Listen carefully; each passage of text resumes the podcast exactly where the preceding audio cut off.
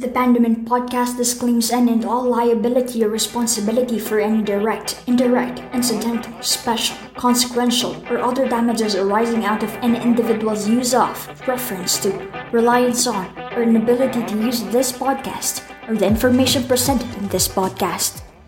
Good morning, besties. Wake up with us and welcome to the Pandemic Podcast. I am one of your hosts, Gwyn. All the way from Quezon Province, Eunice Binuya. Hi, I'm JD from Neo City. Aloha, this is Hanel. Hey guys, I'm Nina representing all the Scorpios. Scorpio pala. Fuck. I can say that. I can say that here. I can say that here. Masisira ang brand and reputation natin. So, episode 2, guys. Parang kahapon lang nagre-record tayo ng episode 1. Night, ano eh, nandun pa rin yung hangover. oh, yeah, same. So, episode 2. This is just a project that we're taking this seriously. We have a guest today. Kindly introduce yourself, guest. Hi! I'm Danny. Weird yung Danny. I'm Danny. Hi Danny. Hi, Danny. Hi! Hi, Danny. Welcome. So, So, wait, quick question. Danny, anong zodiac mo? Cancer! ah! Oh, Andre! We're overpowered. Uy, dominating Danny. signs. Sobrang dominant. Dominating ang water signs here. Answer. Ka- Tayo sa isang air sign si kami. oh, so, yun nga. We have a guest today. It's Danny Ray from our class. Yes, Supposedly- and then, another one. Yeah. We have another one which we're expected to join later. Papakilala din namin later. And then again, this podcast is sponsored by Pandemint Coffee. Support for this podcast comes from Pandemint. Pandemint is a brand which produces coffee blends that are grounded in each brand owner's coffee preferences. Through product diversity, Pandemint explicitly meets each customer's coffee preferences. They're the only brand that offers beverages with a side of cross-stitch kits and even sprinkled with entertaining gyroscopes. Your zodiac sign reading for the day. To order the taste of your heart, go to www.pandemiccoffee.com. Like how this goes, Pandemint's uh, general agenda for the day is discuss key. Mga pag-uusapan natin, syempre, mga random stuff. Parang your random deep talks in political. Kamusta ba yung ano natin kahapon? Over, hangover pa din ba? Yung sa mga pinag-usapan natin kahapon, guys. Yung mga pinag-usapan Yes. natin. Oh, yeah. Ano eh, yung mga gigilan na talaga ng mga ideas. Kasi Yes. syempre, sobrang ang dami, ang dami nagpapalitan ng ideas and ano, nakaka-overwhelm talaga. Oh, yeah. So, Daniel, kung gusto mo malaman kung ano yung nangyari sa first episode ng podcast namin, syempre, dapat makinig ka. Kailangan namin ng listeners. We're desperate for attention. We're desperate for attention. That's why we made this public. okay, game. So, on to the discussion na tayo. Game, game. Discussion na, game na? Game na ba? Yeah. Yay. Oh my God, hindi ka dorky. Okay. So, for the first part of ating podcast, it's titled this, How Will You Stand? Paano ka tumayo? So, Danny Ray being our guest, I would like to ask you, so this uh, this so this podcast is gonna be consisted of uh ilang bang parts? Wait, yan. Two parts lang. Two parts and each has different questions and then we're gonna ask your perspective first kasi you're our guest. And then we're gonna share our opinions. And then siguro magdi-discuss tayo kung saan tayo pwede mag-meet between those opinions. Gigi? Yeah, G. Okay. So, first of all, I would like to ask your perspective regarding feminism. Actually, Mm. yung feminism, um, um, clear naman yung, ano niya sa akin, yung, that, yung, kumbaga yung purpose niya, yung hindi, pag sinabi nating feminism, ah, centered lang siya sa mga babae. Oh, yeah. Kumbaga, yun yung, ano, yun nagiging, um, tawag dito. Go, Danny. Um, parang nagre nag, nagre siya ng, ng rights ng mga kababaihan. Yeah. Kasi nga 'di ba sa mundo natin, ano, kahit sabihin natin na nabibigyan na, na nabibigyan na ng ng ng role maging sa mga trabaho, yung mga babae, hindi pa rin natin ma maikakaila na may discrimination pa din. So yung feminism, ano siya, nagbibigay siya ng way para ma-address yun. Oh, mga that's true. But, but ako, ako muna, tanong ko siya, but do you think men have, like, within men, sa tingin mo ba pare-pareho sila ng perspective on feminism? Sa tingin mo, from your perspective? Eh, from my perspective, hindi. Hindi sila para hindi kami pare-pareho. Lalaki pala ako. hindi kami pare-pareho. Yun, siguro yung iba sasabihin nila, ano lang siya, focus lang sa mga babae. Tapos yung, kumbaga, yung nagiging outsider yung mga lalaki. Ganun. Oh yeah, I agree on that. Hindi naman kasi lahat ng lalaki, 'di ba? Ang minsan nga 'di ba, alam naman na we're we're all we're aware that some men consider feminism as like an attack to their rights, 'di ba? Yeah. Depende rin kasi sa sa lawak ng pagiging open-minded niya Oh yeah. as a person. Yeah. Kasi ang dami rin kasing mga lalaki na ano, close lang, very shallow yung pag-iisip. Oh my god. Kahit hindi kung lalaki sila. That's one like, of the misconception uh, of feminism sense kasi. nila. Pero yung pero yung level of open mind mindedness nila about this issue is very different Oh talaga. yeah. Oh yeah. Ikaw, Karel, what what are your what were you trying to say? So I was saying, I think one of the misconception of feminism kasi, yung thought na ang akala ng iba, feminism is about being more than men. But Oh, it's yeah. not it. What we aim is equality. Kumbaga pantay, hindi yung pagiging kung sino ang dominant or kung sino ang nasa baba. That's it. Yeah. Oh yeah. Kasi nga, ah, yun nga, di ba minsan, kasi nga, di ba, like, meron ba nun dito sa Pilipinas yung men right activists? Or have you heard? Or like from other countries? Men, as kasi di ba talaga. Parang dito is not yun. Oo. Hindi siya masyadong natatakil kasi kumbaga ang nagisnan kasi natin ay a very patriarchal society na pag lalaki ka, ganto ganyan, dominant ka, malakas ka, ganon. So, parang hindi na nila nabibigyan pansin yung thought na ay meron, meron din pala akong issue tungkol sa rights and all. So ito, so, Danny Ray, do you think men rights are trampled by feminists? Actually, feel ko hindi naman. Pero siguro, ano, yung, hindi naman feminism yung nakakapag, ano, kum, kumbaga, hindi, hindi yun yung nagkakos ng discrimination sa mga lalaki in terms of their rights. However, based on my per, perspective, uh, nadi-discriminate yung mga lala, lalaki, hindi dahil sa mga tao na na kinoconsider nila yung sarili nila as feminist but yung law mismo ng ating bansa. Kumbaga, yung law ng bansa natin, focus lang siya sa mga kababaihan. Samantala yung mga lalaki, um, although most of the time, oftentimes, sila yung nagdi-discriminate. Sila yung nalabag. Oh yeah. Pag Karel, sila yung, na yung the biktima, kumbaga, senta, pag sila yung biktima, hindi agad na-address yung issue. Tapos, kapag na, na nakagawa sila ng isang bagay, kumbaga ma ko-convict agad sila na may sala nga sila. oh Ganun, yeah. parang ganun. Ganun nga. Karel, you're smiling. you're smiling. what does that mean? You're smiling. Hindi kasi, ah, ahead. In terms din kasi sa sinabi ni Danny Ray, I mean, Oh.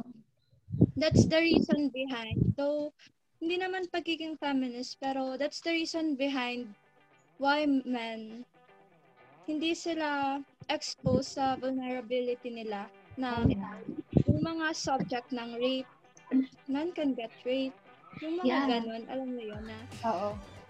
kahit sa, yun nga, yung sinabi ni Danny Ray na kahit sa mga batas sa Pilipinas, parang ang exclusive lang ang domestic abuse sa babae, which Sa is babae, nararanasan din ako lang. Kaya may mga babae ring nananakit.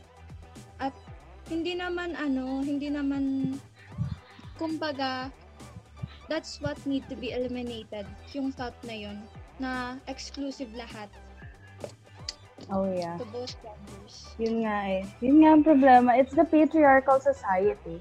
It's Yeah. society that's the problem. Hi, Abel. Welcome back. Kasi I think then, yung sige, equality ganun. is hindi pa rin natin maramdaman. Even sa laws, grabe. Oo. Nandun pa rin yung may mas dominant, gano'n. Oo.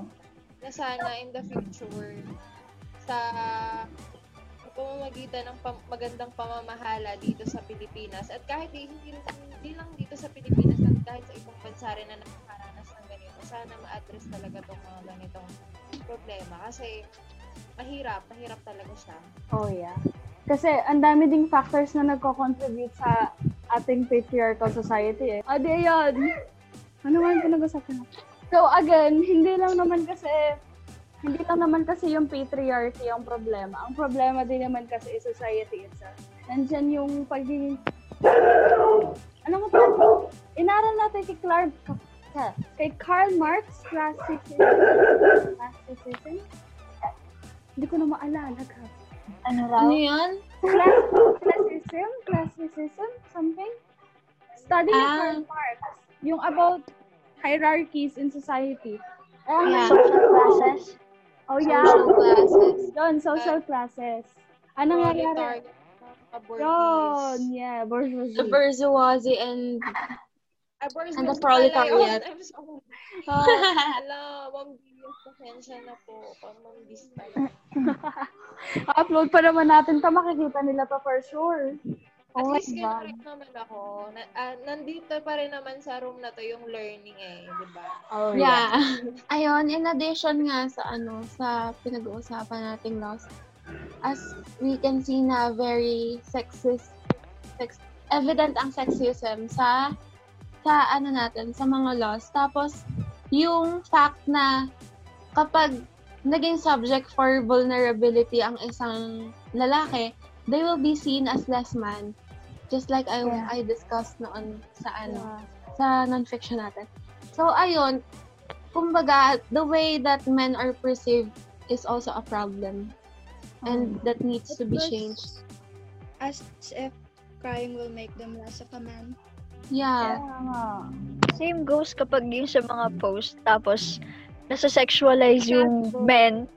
Okay lang sa, okay lang na ma-sexualize Tama. yung men, Oo. pero kapag babae, Kapag babae, Oo. Ay, oh my God. I'm sorry. Saka yung ano, yung idea na cheater, parang regarded lang sa isang gender na kapag cheater, lalaki agad or kapag But- liars. When in fact, it exists in both genders naman. Yeah. yeah, pero mostly nangyayari talaga, may kasalanan talaga men. Oo. Yeah, but I, I nga naman, kasi parang, alam mo yun, feeling talaga nila eh, sila eh, napaka, mga ano, mga pro, mga taong pro-choice. yan, yan. God. God. Pro-life. Oh my God, no. I have a bone to pick with cheater, with cheating, with the cheating problem with men and when men and women. Same. Kasi ang problema kasi kapag ah, lalaki ang nag-cheat, they usually Parang okay lang. Oo, they usually get away with it. Like, Yeah. Yeah. Kasi yun na yung ano eh, yun na yung standard, standard ng ano. yeah. Like, Yeah. yun, oh, yun nga, ang ang baba ng, ng, ano, ng bar for men. Like, the standards for men is so low. Di ba? Oh, Pag-iisipan mo, ang baba. like, like, hindi nga, seryoso ako. Like, sasabihin mo, basta mo, basta Kasi yung, sa, yung, oo, okay, go on. ako na, gusto mo pangasawa kasi magaling na, magan, yung mabait na lalaki, di ba yun, mabait po siya. Opo, mabait po. Mukha bang mag-cheat? Mukha namang hindi po. Mukha namang hindi. Hindi, pero yun nga, ang baba ng bar na set per man, like, pas, pag lalaki naman, ang tataas ng standard sa atin. Siguro ano, siguro it goes way back nung sa, yung, di ba, as Christians, ah, na-open tayo sa na ang father na ang father ni Jesus ay si God, 'di ba? Oh, yeah. Hindi ko pwede sabihin yung J-word. Tapos, expected na, ex- dahil si Mama Mary, andyan siya, perfect mother figure. So, yung pressure sa woman para, you know, there's pressure sa woman para maging ganito, ganyan, be like. Mother Mary. And Immaculate. if you, yeah, yeah. Oh if you think about it, God is a missing father. Walang expectation sa kanyang society. Okay, wala siya. Ganon. Basta parang namamanifest yung ano, The tea has been spilled. namamanifest yung pressure sa women hanggang ngayon. Danny Ray, you're very religious. Opinion mo sa sinabi ni Ninya Riobel. Oh my God. Yeah. Parang sisimula na yung init. Yung ng- init.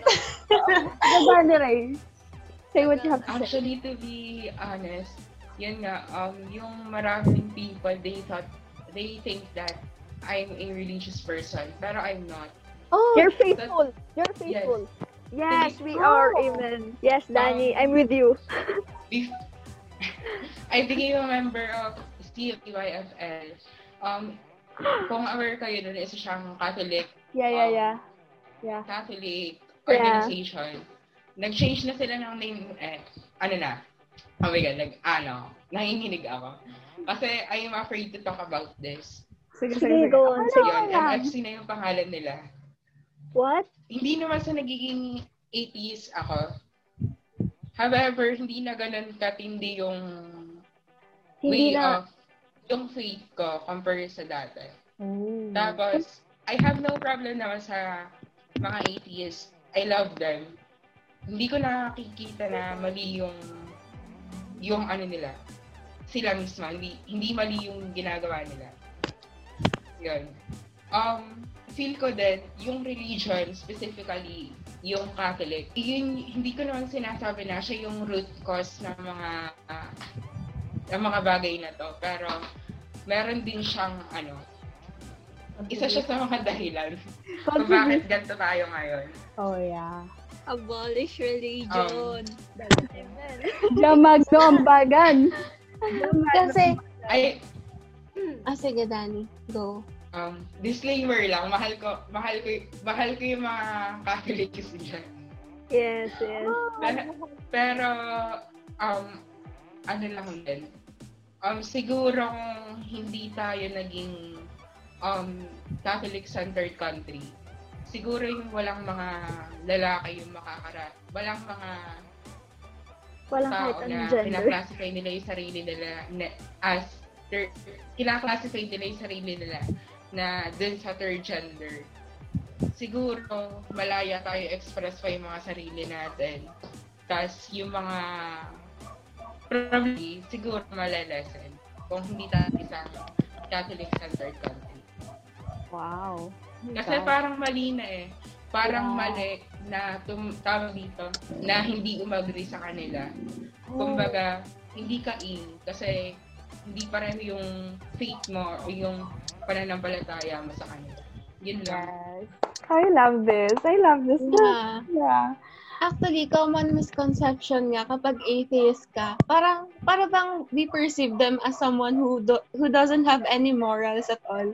Parang very rebellious sila. But in fact, siguro society. mas moralistic beings pa sila kaysa sa mga so-called Christians kasi 'di ba, they don't believe in the existence of God or yeah. basta supreme I mean, oh nga yun nga.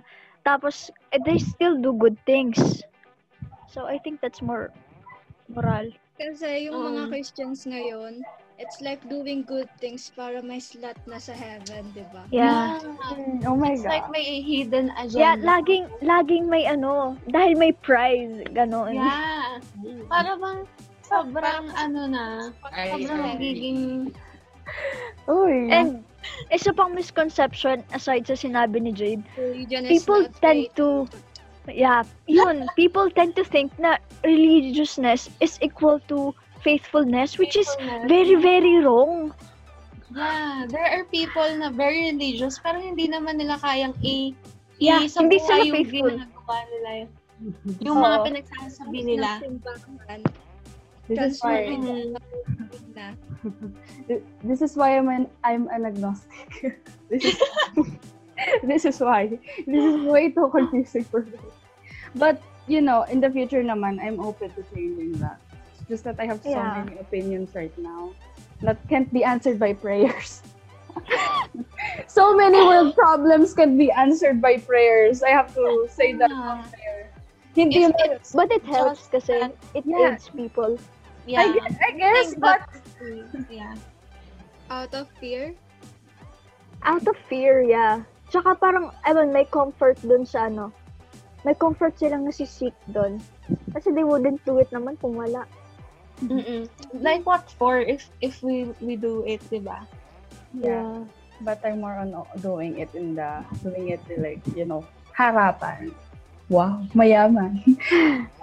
so, I mean, we were supposed to follow a script, but yung, ano, no, sa manunod ng podcast na to, we literally have a script, like just a skeleton, but most of the questions have already have been answered. Wow. That's why I love this. I love you guys. Wait, palakpakan muna para sa Pandemins cast. Palakpakan. Yay! We're so professional. We're so successful. regarding sa ano, between Sige. sa lalaki and babae. Sige, sige, sige, sige, sige. So, ito naman, another instances is kapag uh, intoxicated or kapag lasing. Oh. Wait, remind me to open a topic after But gender to ha. Bakit kapag halimbawa uh, sa lalaki may instance na uh, sinaktan niya yung babae. Ganon. Then, ang comment lang ng mga tao eh, ginagawa niya lang yun kapag lasing siya or he's only like that when he's you know, you're getting the point, di ba? Parang yun And yung kapag babae, Oh, yeah. kapag babae yung nalasing, then some men, then some ba, parang ang comment is, anong aasahan mo? Nagpakalasing ka, babae ka pa naman. So, gender roles. Gender roles, ngayon, ba- babae maging abused, lalaki mang abuse. Wow. Oh my God, that's so But toxic. it's true, yeah, gender roles. So toxic. Yeah. But it's dominant. It's like, it's it's so present na we're just It's turning like a blind being eye. men. Kumbaga, kapag lalaki ka, you have all the excuses. Yeah. Yes, yes. Oh, that's so Kasi, eh, okay na, nakita ko, Kung eh, lalaki ako. Yeah. Kumbaga, in-normalize natin na, wow, normalize. Normal. Oh, no. Normal.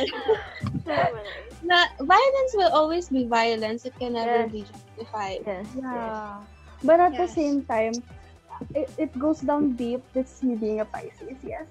Uh, it goes down deep kasi it's it's so toxic here. Like, it's so toxic na we don't acknowledge anger as children. Like, parents don't acknowledge anger in children. Like, they think, And faults. They don't Yeah. acknowledge faults. yeah. Yeah. Hashtag Asian household check. oh my God. Yeah.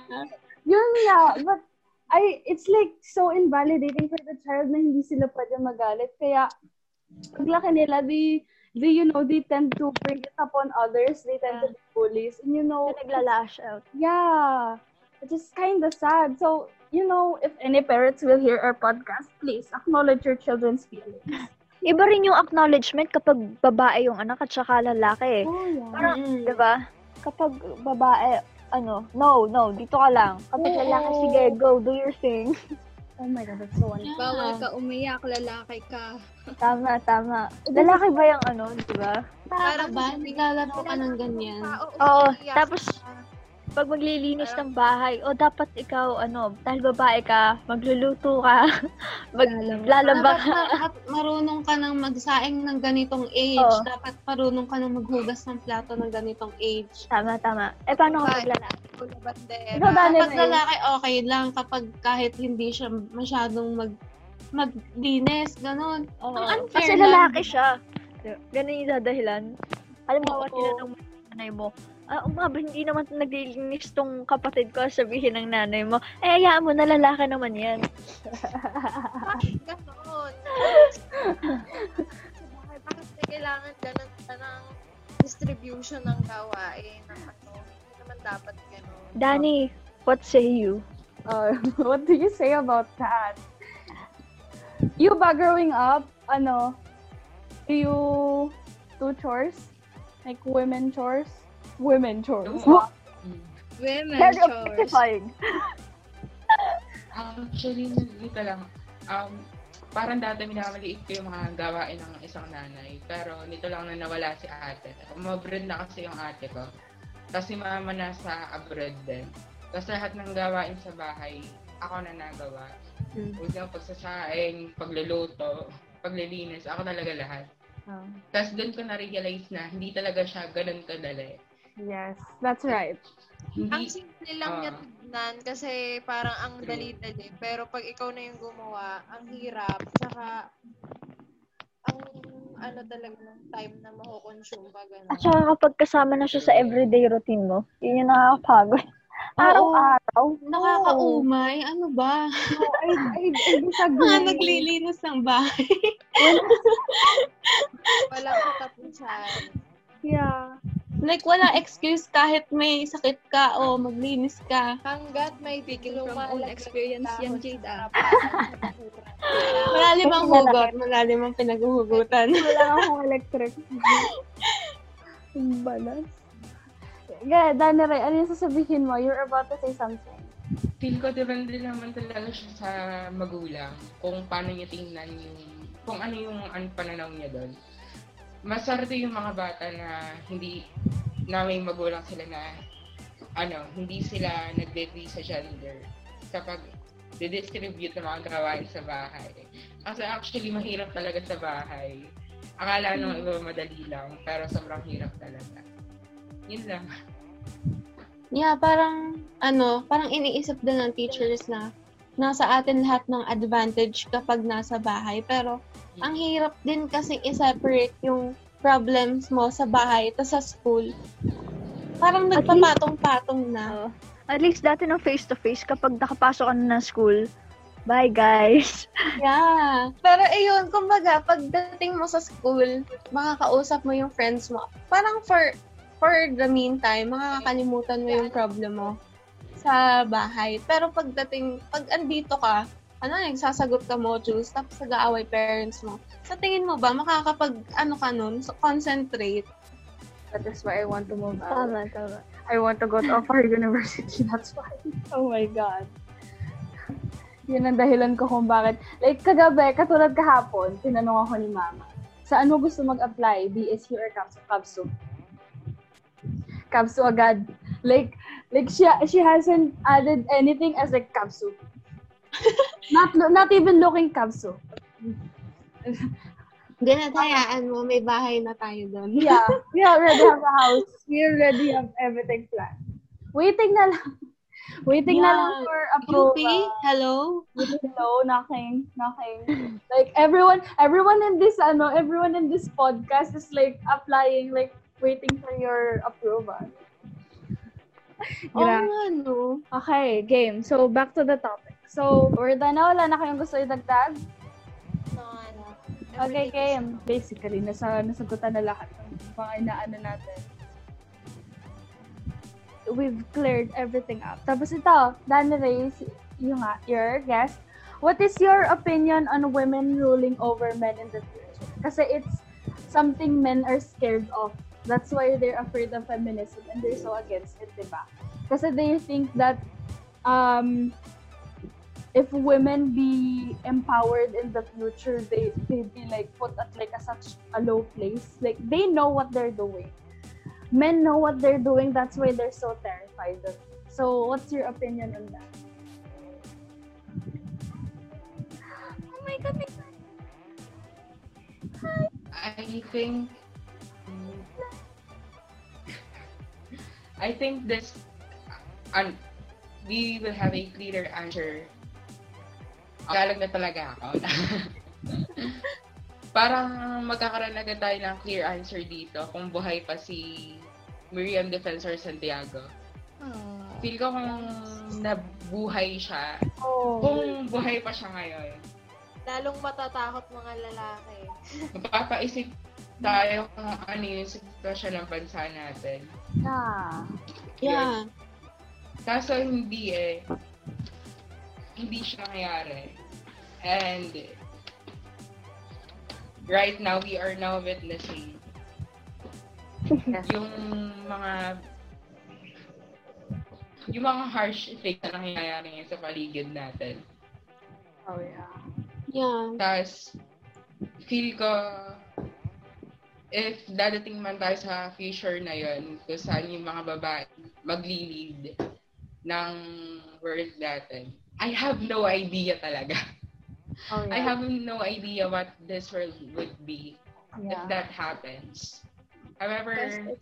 I am excited for that to happen because may mga matagal na tayo dito eh. Matagal na na puro lalaki yung namumuno. And to think na if that if that scenario will happen, nakaka ano siya, nakaka engage siya kung ano yung nangyayari. Mapapaisip talaga tayo. Yun lang. That's it. Oh yeah, that's that's so Oh, yeah. true. Like I agree with it. Like I, I mean, kahit, ah, kahit ako, I would then consider. So yun first nga dun kay Miriam Defensor siya. I feel ashamed to call myself politically aware when nung panahon ng election ni Duterte. I'm ashamed to say that. I w- I wouldn't say I'm aware of what was happening, but I'm ashamed to say na I was pro Duterte. Like, I regret that now. So many regrets. Like, ikinahihiya ko ang sarili ko. Naboran ko si Duterte. But kasi, I mean, I was young. I didn't know. Be proud, tol, kasi at least now. Yeah. Yeah, Hindi ka There's a room for a change. ka rin. Yeah, yun nga. Rice cake. Yung But- kagaya No ng longer DDS. But at the I same think, ano ata yun eh, mga bandang, kailan ba nagkaroon ng election? grade 7? Grade 5. Grade 7. Oh, yeah. Parang, I think grade 8 ata, grade 7. Basta ganon.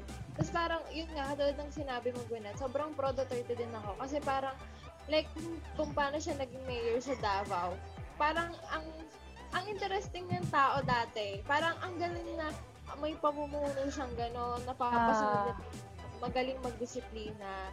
Like, dati yung parusa niya pa nga, tuntua pa nga ako dun sa, parang nagnakaw ata, tapos pinakain niya ng papel, di niya tinantanan, as in nanonood siya. Tapos parang, sana ma-apply niya to na, I mean, hindi naman ganong way na parang papakainin ng papel, pero sana yung disiplina ng, ng ano, sa pag na to naging presidente, sana madala niya. Tapos ngayon, and dati, kahit nung pinasulat din ako dati, parang may essay ata, no? Tapos parang free kung anong gustong ti- title, or I mean, topic. Pinili ko si Duterte. As in, lahat ng sinulat ko doon, puro praise sa kanya. Parang, ang napaka, ang kamay na bakal ng Davao. Ganyan, Wow. Parang, bakit? I mean, I mean, like, honestly, same in my opinion. Kasi I had high, siguro kasi, he was fresh, he was new, he was a new, kasi, ano, It was very challenging kasi. Yeah. Like, Yeah. oh, very bold. Pero yung pagka-bold niya ngayon, bastusan na lang. yes, he's very, Literal. niya. As in, ang dami na ako. Kaya siya nga naka-gain ng 16 million ata na votes dahil doon. Tapos biglang may lumabas sa statement recently na parang, parang kasalanan pa raw natin dahil naniwala tayo sa ganon. Like, bakit? Bakit ganon? yeah, we were, I think ito yung pinakang nagtaas sa kanya. Yung promise niya na he can clean the Philippines within six months, which is a complete irony, I must say. Yeah. Kasi Oh, naging ano lang siya, ng ano. symbol of oppression sa yung sa human rights Oo. yung ginawa niya. Walang nangyaring Dun, feeling ko dun din nag-start, nag, mag-fail yung pag, pagiging leader ni Duterte. Dun sa Oplan Tokhang niya since ang daming namatay na tao. And then yeah, hindi rin hindi nila ma-prove kung talaga bang ah, addict sila or or sadyang napag-initan lang ng mga kapulisan. actually, Di ba parang merong rumored na, oh, sige, go on, Dean. Kota. nasasabihin ko lang yung statistics. Yeah, yeah, that's what he, I'm about he, he apparently killed 29,000 people during the Tokhang operations. And then, this pandemic, I think he killed over 23,000 people. I mean, I didn't mean that he killed them. It's just that because of his failure as a president, you know, had he closed the borders earlier, siguro mas nabawasan yun and then, ayun nga, nadagdagan pa dahil sa mga pinapatay ng pulis ngayon because of the authority he gave them. And also, Yeah. And bawat cases, nare-regard nila as isolated. Yeah. Disconnected Kasi ang- naman ang- lahat. Ang nangyari kay Duterte, ma- madami, sobra siyang nagbigay ng power sa mga kapulisan. Eh, tapos ito namang kapulisan, mga pulis, masyado nilang inabuso yung power na nabigay sa kanila. That's why Ah. nangyari yung mga police brutality na yun. Kasi feeling nila, kaka- feeling nila, I mean, ano talaga sila, nasa likod nila lagi ang presidente. Kaya feeling Jaman, no? ano, Or nasa, ano sila, kumbaga, ah, protektado sila ng Pangulo, parang ganon. Kaya hindi sila natatakot magka gumawa ng mali or bumatay. Ah. or ang presidente ang nasa likod nila. Oh. Oo. Duterte got, Duterte got their, their back. Parang, Kaya ganon. Yeah. They got Duterte's back. I got. Yeah. So, teka lang. So, this is like random question lang kasi sabi ni Danny Reyna, di ba, kanina, he hasn't envisioned uh, like, siguro Philippines ruled over by a woman. So, may rumors, rumors that Sara Duterte is running for president to succeed Duterte's throne. So, do you think she can actually make something happen? Ako, I have a opinion ha. Si Danny Reyna. Eh, From ah, sige, si Danny Ray. Danny, Danny Ray muna. ikaw na. We're putting you in the hot seat today. Nakaka-pressure yung tanong. Do you need time to think? Hmm. Do you need time to think? yes, Carmela. y- Sige. Salita ka, Brad. Mauna ka, Brad. Eh di, ayun nga. Since encounter din sa question din kanina, I think yung pagiging magaling na leader has no gender. Depende siya sa tao kung magpapadala siya sa sa drive niya, sa kagustuhan niya sa pera, or sa kagustuhan niyang pagsilbihan ng ating bansa. Kasi, ano, ayun, depende talaga yun sa tao. Hindi na ma-justify. So, so do you think Sara Duterte has good intentions in running for president? Kasi I think, I think she has, but at the same time, parang she's gonna fail halfway eh. Bakit mga Kasi- mayors ang naging She's eventually, she's Yeah. eventually gonna fail. Like, I- I've read an article, sabi, ano yung Philippines is led by a mayor. True. Parang ang bilis nung pag-escalate. pag-angat. Yeah. Oo. Diba? Just Diba dati, like, how- How there there were doctors and attorneys na pumapasok sa politika. Tapos, I mean, not to belittle those na mga, ano, na mga hindi ganun yung degree or basta something like that. Pero, I think it would be suitable na may alam yung Oo. may alam naman yung mga sen, yung mga mayor, Hindi puro pero kampasa, hindi puro, oo, yun, you know, we need, alam ano ka. eh, we need something. We need someone to understand madadala sa everything. mga campaign ad na para sa tao. Yung mga Mm. ganun. Oo, oo. Dapat may alam ka. Ta- ah, singit commercial ko lang. Yung pinapakinggan kong podcast kanina, Oh. ano kayang podcast guys? Ano, um, parang, di ba, people are, people are basically, ano, they are fundamentally good. Tapos yung topic nun ay about sa leaders. Like, um, nagiging, I don't know the word. I can't find the word.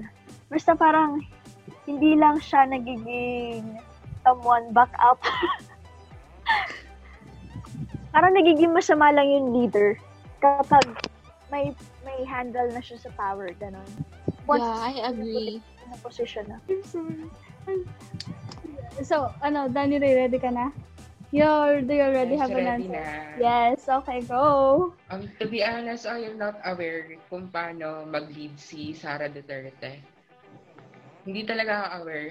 However, I hope lang na kung sakali na siya, kung sakaling ma-elect siya as president ng bansang to, sana wag niyang hayaan yung kamay niya na maging rason para maulila yung mga pamilya. Yeah. yung mga pamilya na katulad na nangyayari ngayon, That's um, deep. sana hindi mangyari ulit yung mga nangyayari ngayon. Kung sakaling siya yung umupo sa pagiging president ng country natin. Yeah, but question ko muna, registered na ba kayo for elections? Kasi I am. Commerce. Ah, Not yet. Ako, I haven't. Pero I was about to register yesterday. Register kaya lang- na. I already have mine. They're, they're gonna do my hearing. May hearing yun eh. May binigay silang slip sa akin. Ang hearing ng akin is around July. So, I'm officially gonna be a voter. Ay! Ano, Bobo random, out of random question na din to. Kasi, ano din naman, so, they have said na ang, ano, so since part of, you know, this is politically, and na din naman. Ang candidates natin is Isko Moreno, oh, yeah. Bongo, ah Sara Duterte. Sama ba? Nas na-mention ko na ba si Isko Moreno? Yeah, Oo. yeah.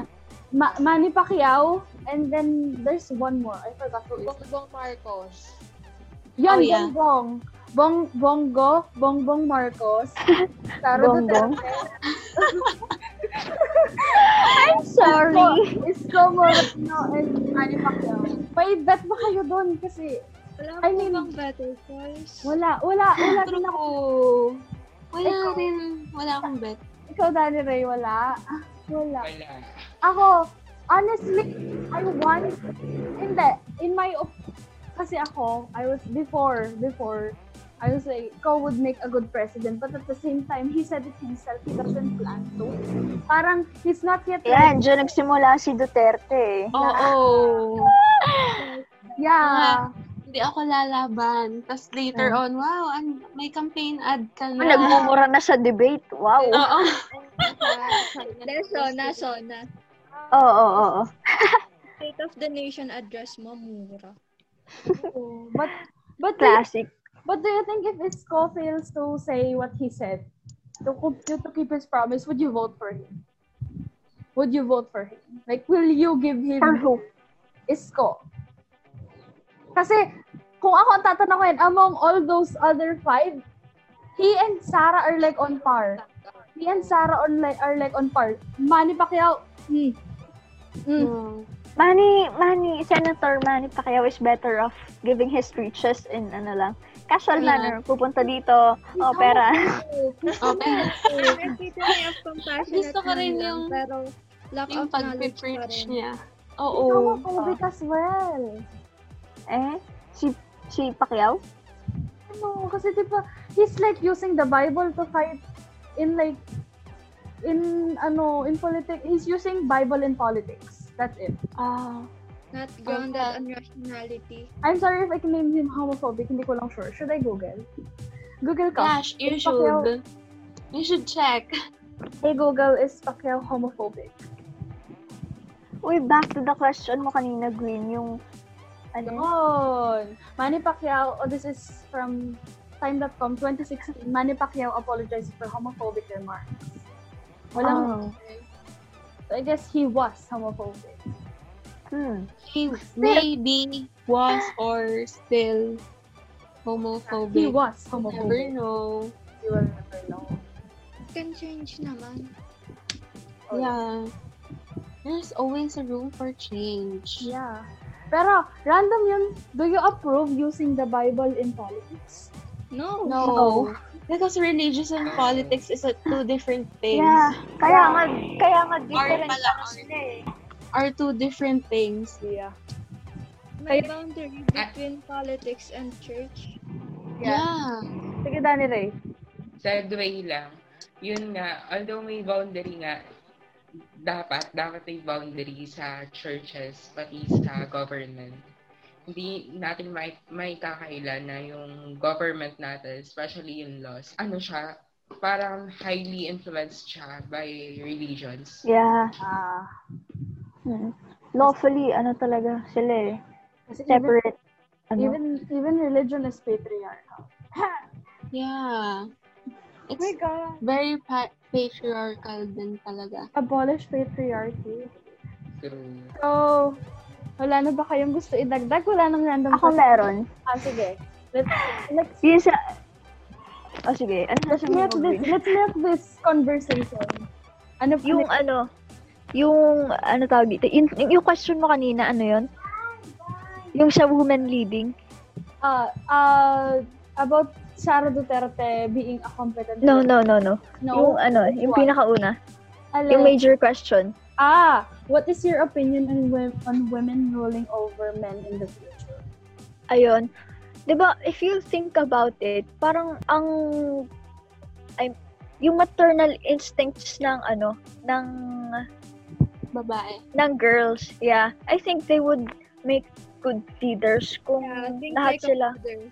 Yeah, nak- nakalimutan ko ang ano nun eh. Pero cut mo na lang to, Gwen.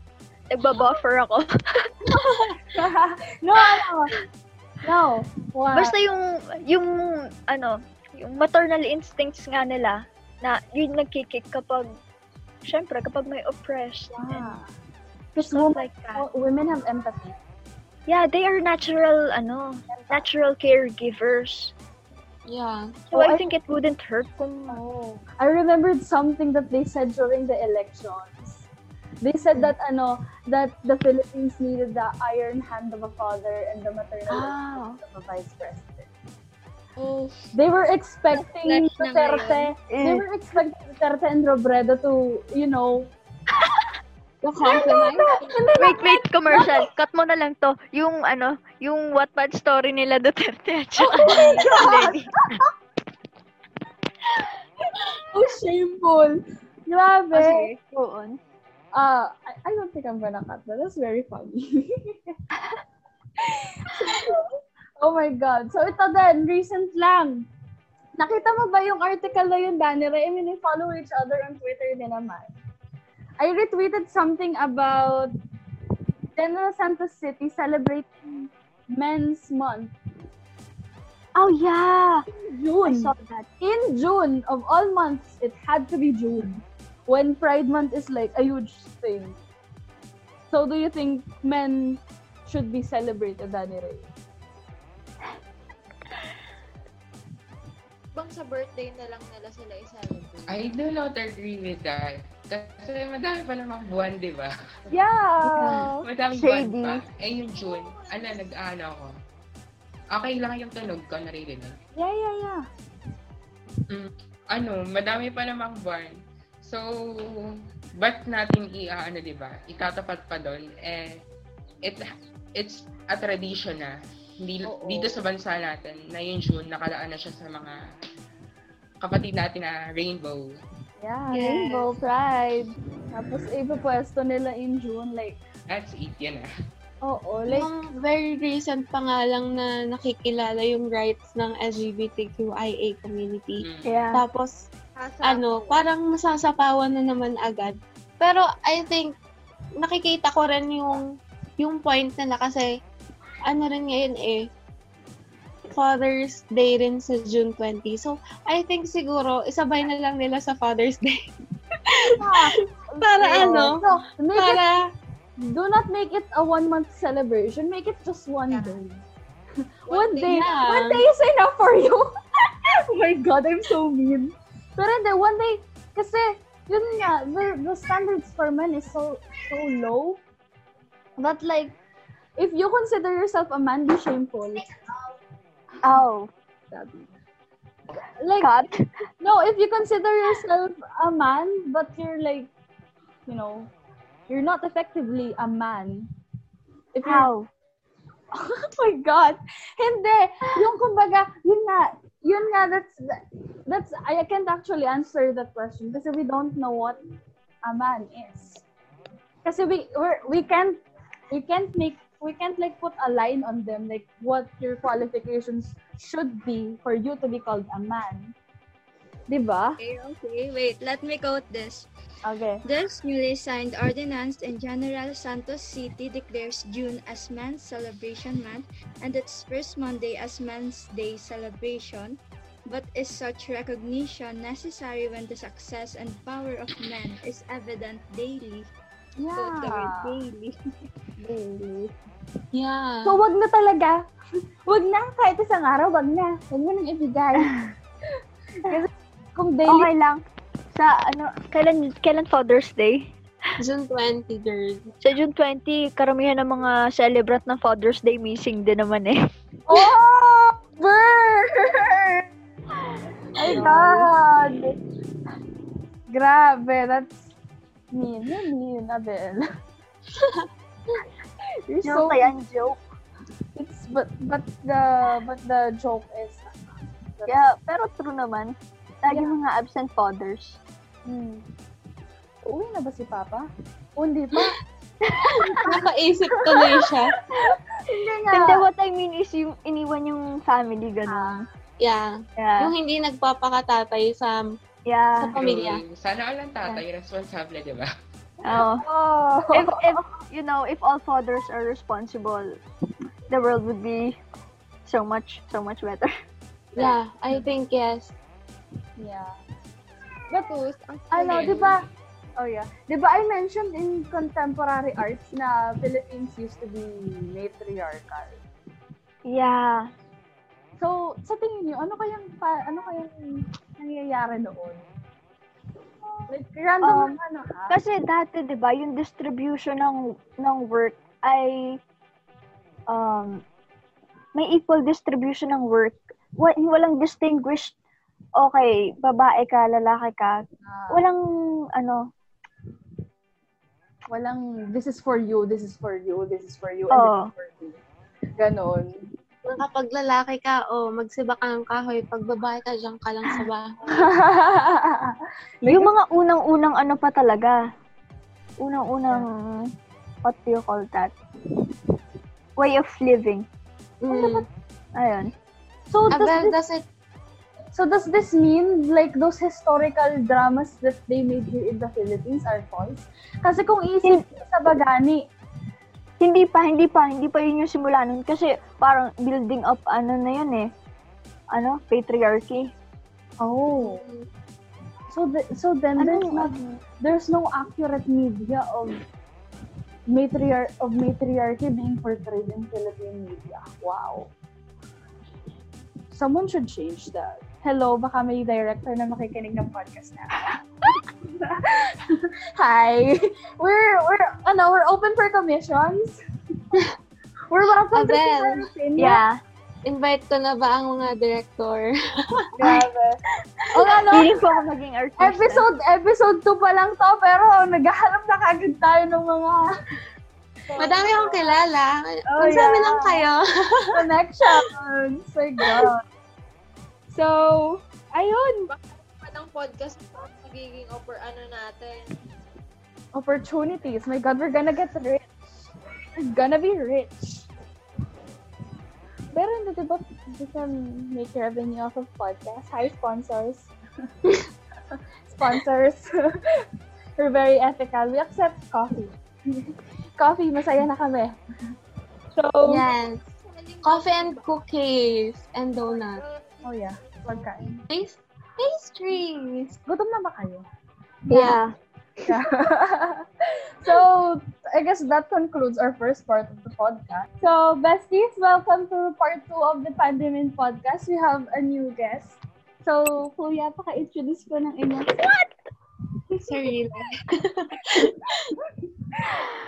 Paka-introduce ko ng inyong self. my God, Abel, what happened to your... Yeah, my phone fell. This is the second time. Third kanina, kaya ako nawala. Yeah. so welcome to part two of the Pandemin podcast. I hope you're still listening, besties. So, we have an additional guest, an unexpected guest na in-invite lang ito sa inyong sa aming, sa isa sa ating mga host. Please introduce yourself and welcome to the podcast. Hi, besties. My name is Tristan. I'm from PWU ABSA students. Hi, everyone. Oh my Sorry. God. part, eh, part, eh, part 2 pa lang ito episode natin, pero nagdadala na tayo ng mga tao kung saan-saan. Grabe. so, you know, like, like na nangyari kanina, it's just gonna be like a Q and answer, question and answer, pero may discussion and opinions kineme. So, ito ang ating topic ng episode, ng part 2, sorry. Should there be a drawn line between body autonomy and pure indecency. So, background lang. Kasi ako din na naman na nakaisip ito. So, habang dinidiscuss natin to, naalala ko yung TikTok na yung mga babaeng nagpa-flash ng kanilang, you know, they lift their shirts and flash themselves in front of the camera. Which is like, like I get it, katawan mo yon but at the same time, isn't it like very indecent and what stays on, what's, what you post on the internet stays on the internet forever, di ba? It could affect you and so, any thoughts doon, our guests? Dandre, ikaw muna. I uh, feel ko there's no such indecency in terms of our body. If if you will if ipapakita mo yung body mo sa ibang tao, um, it's your right. Wala sa yung mali. Ang mali, yung nag-iisip na mali yung ginagawa ng taong yun. Um, hindi ko nakikita na mali yung isang, hindi ko nakikita na mali yung pagpapakita ng mga sen, ng mga sabihin na natin sensitive na part ng body natin online. However, yun nga, dahil sa sitwasyon natin, um, nagiging ano siya, kumbaga nagiging illegal. Pero hindi naman dapat ganun. Oh, yeah. So, kayo po. That, that's it. Yeah, that's it. Unexpected. Hindi ko in-expect na gano'n na magiging sagot ni Daniel. Oo, ako rin. Nagulat ako! Actually, ako rin. Nagulat, kaming lahat. Like, huh? What? This changes everything. Kala mo, buhay lang ako. Oh my God. Not surprised. Kuya, how so- about you po? Ako, well, showing your body in social media. Siyempre, alam naman natin na for some reasons, yung perspective ng mga tao towards showing your body is mali na.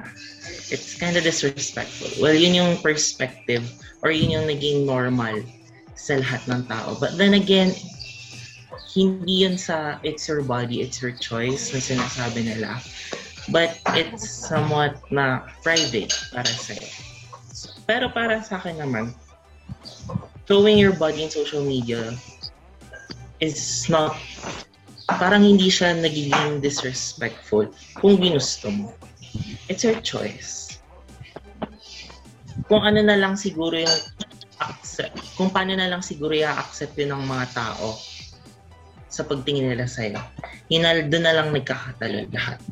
But then again, if ginusto mo naman yun, then who are we to judge?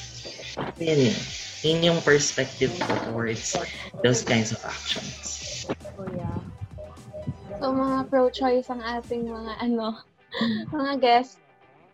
Nagulat ako sa mga sagot. Tirate. I, I am taken aback. I can think. Be honest. Mm-mm. Pero ayun nga, I agree with Kuya Tristan and Danny.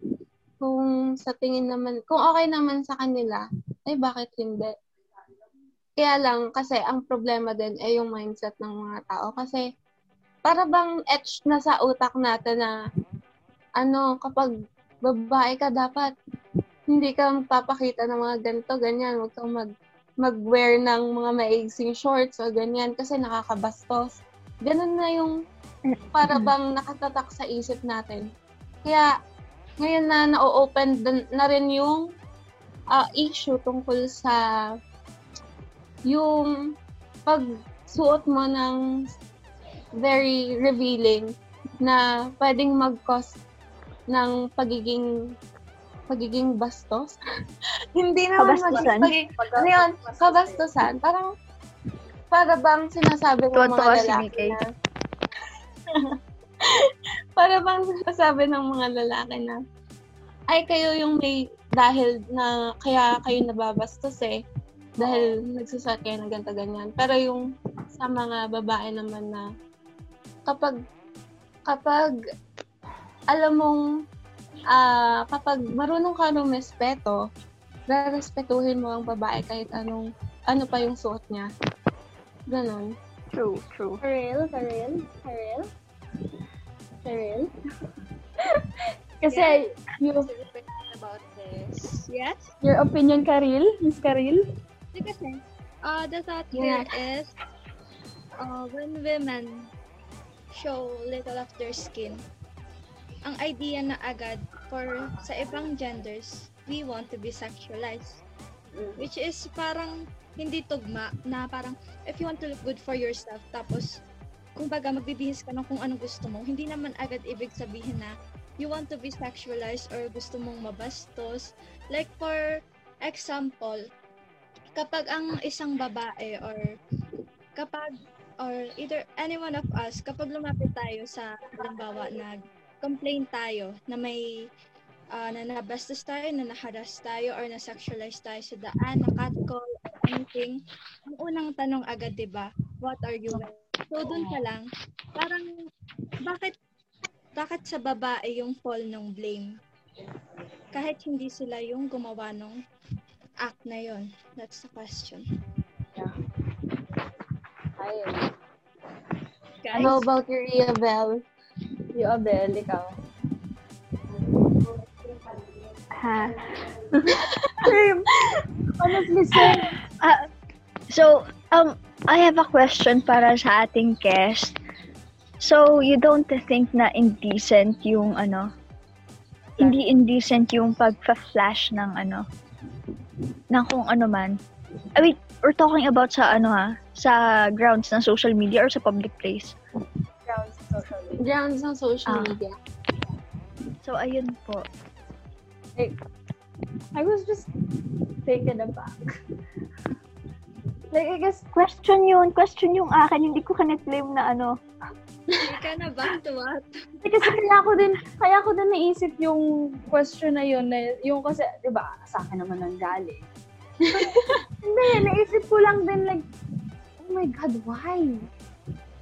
Why would you do that? I, I, I was just, nagulat lang ako siguro, gano'n, like, like, I get it. Like, yung ano, yung utak ko baga is divided in half. Like, I get it, oh, it's your body. But at the same time, like, why? Bakit? Like, what, for what reason? Diba? Para lang din yung ano, yung kapag may kumakalat na nudes, di ba? Oo. It's Yung like, unang tanong, bakit ka nag-picture ng ganun? oo. It's like, Pero bakit ka nga nag-picture ng ganun? but, Tapos isesend mo yun pa. nga, yun nga, Oh. yun nga. Yeah, but the thing is, with with taking pictures, like, yung nude pictures, like, that's, I mean, some some people do it for, because they feel confident. Exactly. yeah. Yeah. Some Kumbaga, people, Oo. To uplift their confidence. Oo, kasi they like themselves. Like, sana Mm. all again. Sana all gusto. Ayun nga, like, like doing those things can root from different causes din naman eh, di ba? Kasi yun nga, for, pic- for taking pictures, like nude pictures, you want to feel confident for yourself. But at the same time, Yeah.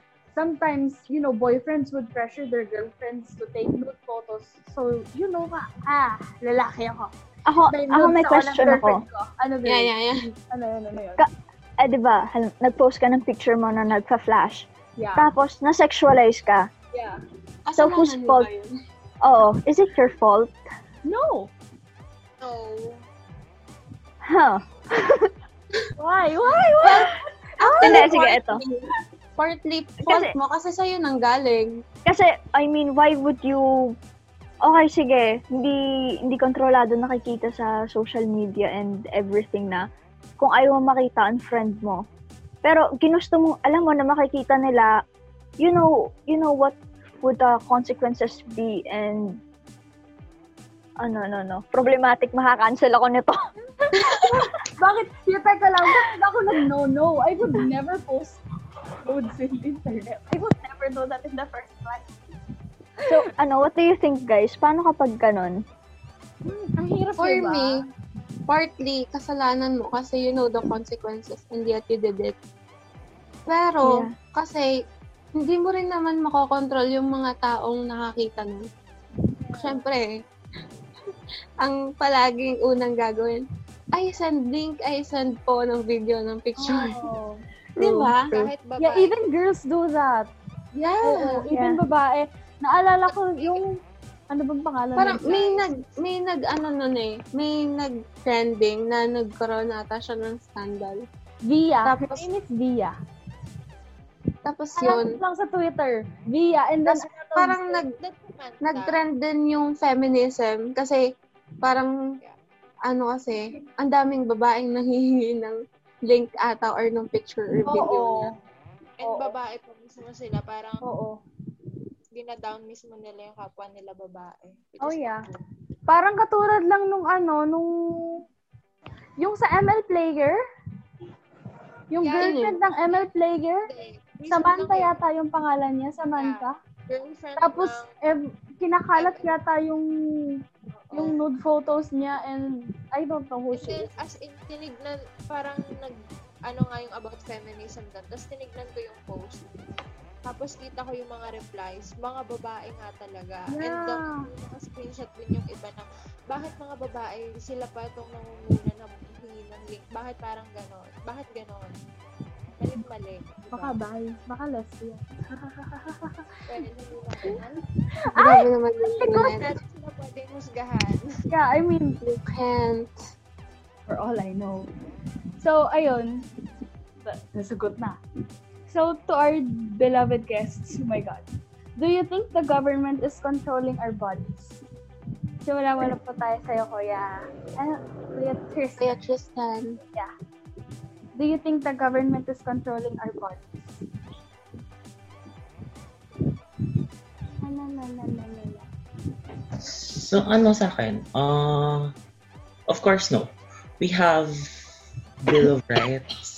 We have the Universal Declaration of Human Rights to begin with na hindi kontrolado ng gobyerno ang uh, bodies natin or anything na sa atin. But for me, it's hindi naman yun sa pagiging kontrol ng gobyerno but then the action na lang sa sarili mo yung dapat mong tingnan. There are a lot of factors na dapat mong isipin before doing something or before posting anything or so on social media. So, yun yung dapat na isipin mo. It's not about government kasi espe- lagi na lang government eh. Lagi, ah, lagi na sa perspective yun ng tao. Pag may mali, gobyerno. So, it's not all about government because government tackles major factors and ourselves doesn't belong to that. Kung ano yung control mo sa sarili mo, hinihawak ng gobyerno. Especially your body. Hindi na nila control yan. So, yun. Miss Gunes, um, I'm wondering why would why would do you have an idea? Paano ka nakarating sa question na yan? nice. Ano yan eh, reason Actually, oh, taga lang. Hmm. Let's, let's hear Danny Ray first. Let's hear Danny Ray first before I answer that. Ikaw, Danny Ray, do you think the government is controlling our bodies? Um, the government is indirectly controlling our body, our bodies. Um, feel ko, wait lang, hindi ko, hindi ako makahugot ng dahilan kung ba't ko siya nasabi. Pero sa tingin ko, indirectly, Yes. nangyayari yun. Yes. Sa panahon natin ngayon. Oh, yeah. So, do you want me to answer the question na? Abel? Yeah. Yeah, go on. So, actually, ito is, kumbaga this is a lingering question of mine na kahit na I feel like may grounds na mali. Kumbaga, I just want it not really answered, but I want my opinion to change on it. Siguro ganon. But the reason for me on concluding this, ha? Because, as a woman, hindi, which would bring up why birth control is so much pushed on women rather Ah, than men when birth control is also available available for Ah. men. There's also a problem where like tawag dito, uh, you know, we like the government gives out ano free condoms for men, 'di ba? They give out free condoms pero they cannot spare women of facts from hygiene from sanitary napkins.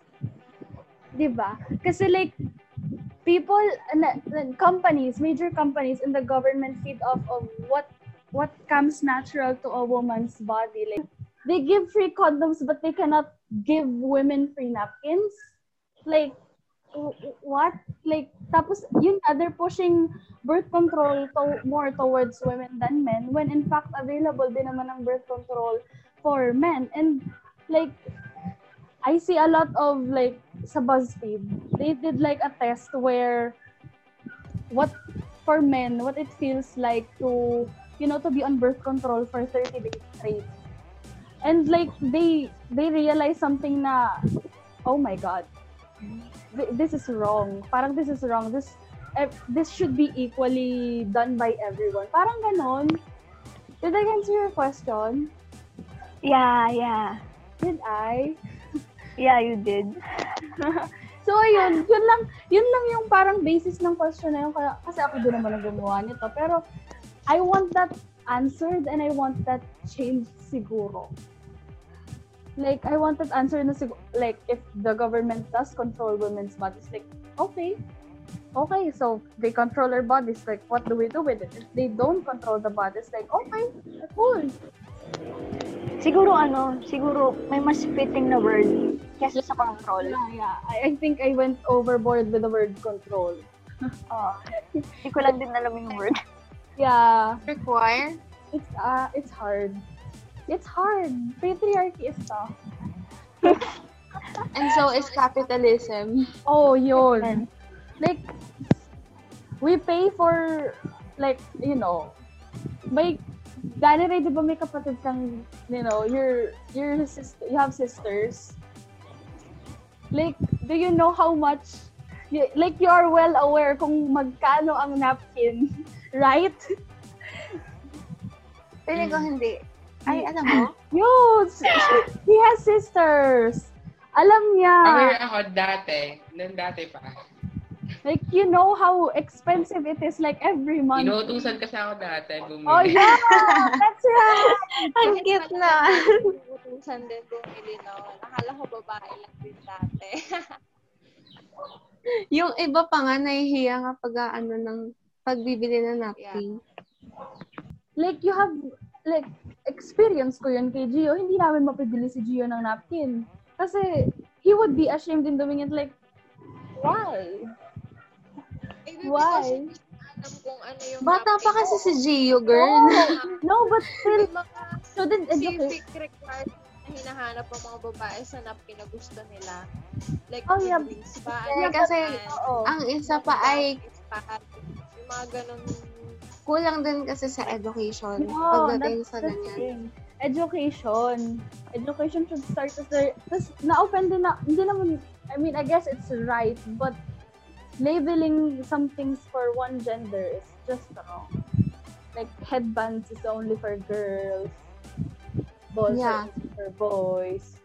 That, that Barbie, Barbies are Ba- only for oo. girls. Na kapag huma, humawak ang Barbie, bakla ka kagad. Oo. Alam mo, yan, yan na nga yung ano eh, yan yung tinatry ko i-correct sa pamangkin ko kasi lagi niya lang, since bata pa naman, alam ko na sadyang hindi, maaaring wala pa siyang idea. Kaya maganda rin ng hang, hanggat bata na na-educate Oo. na agad na hindi lang basta kapag humawak ng Barbie ang isang lalaki, bakla agad, ganun. Kapag umiyak, ay, bakla ka, ganito, ganyan. Types. Yeah, they're like making gay as an insult when it's not an insult ta- talaga. Oo. Ako, ano, wait. Another comment. Bawal. Go, go on. Ano yun? Go, go, go, Karel. I think it has been embarked na sa culture ever since naman. Like, yung education na binibigay bata, pwedeng sa katawan mo. 'Di ba kapag sa, uh, when referring to genitals, 'di ba may mga names tayo na tinatawag na. Oo. Hindi, si Danny. hindi direct mo i-regard?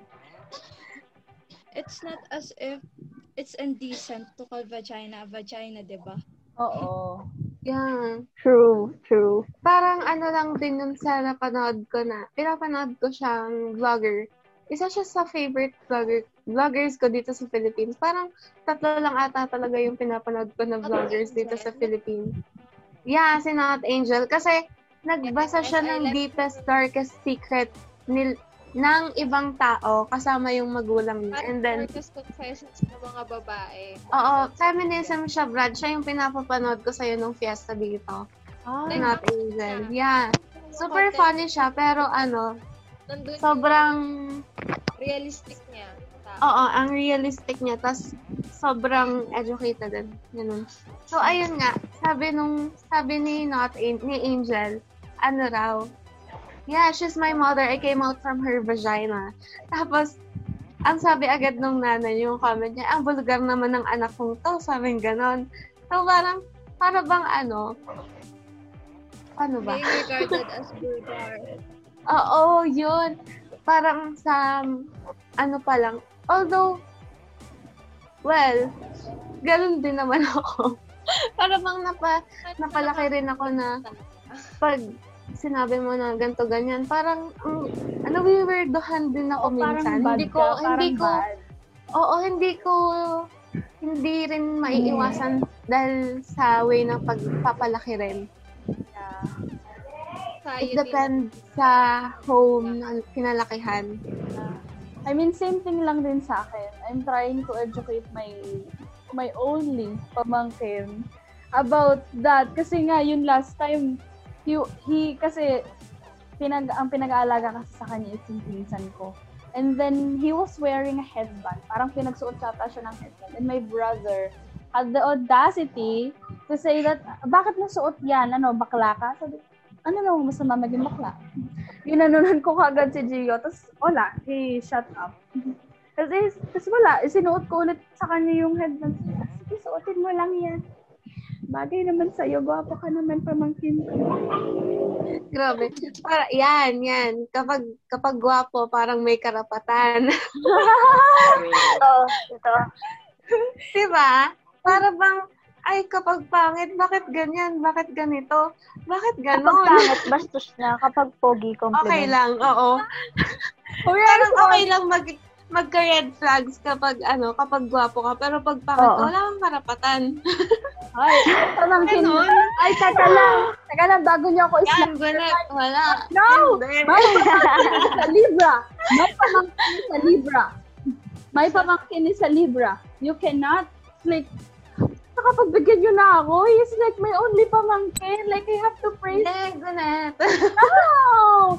At saka ako yan, no ba? Affirmations are good for children. Affirmations are good for children. Like, oh, True. gwapo naman ng pamangkin ko. Naku po. I hope you grow up Hindi kasi ang isa pa nating misconception, kumbaga lagi rin nating ibinibring down yung mga sarili natin. Like, ang pangit ko naman. Ah, 'Di ba? Kaya, kumbaga parang namamanifest din kasi.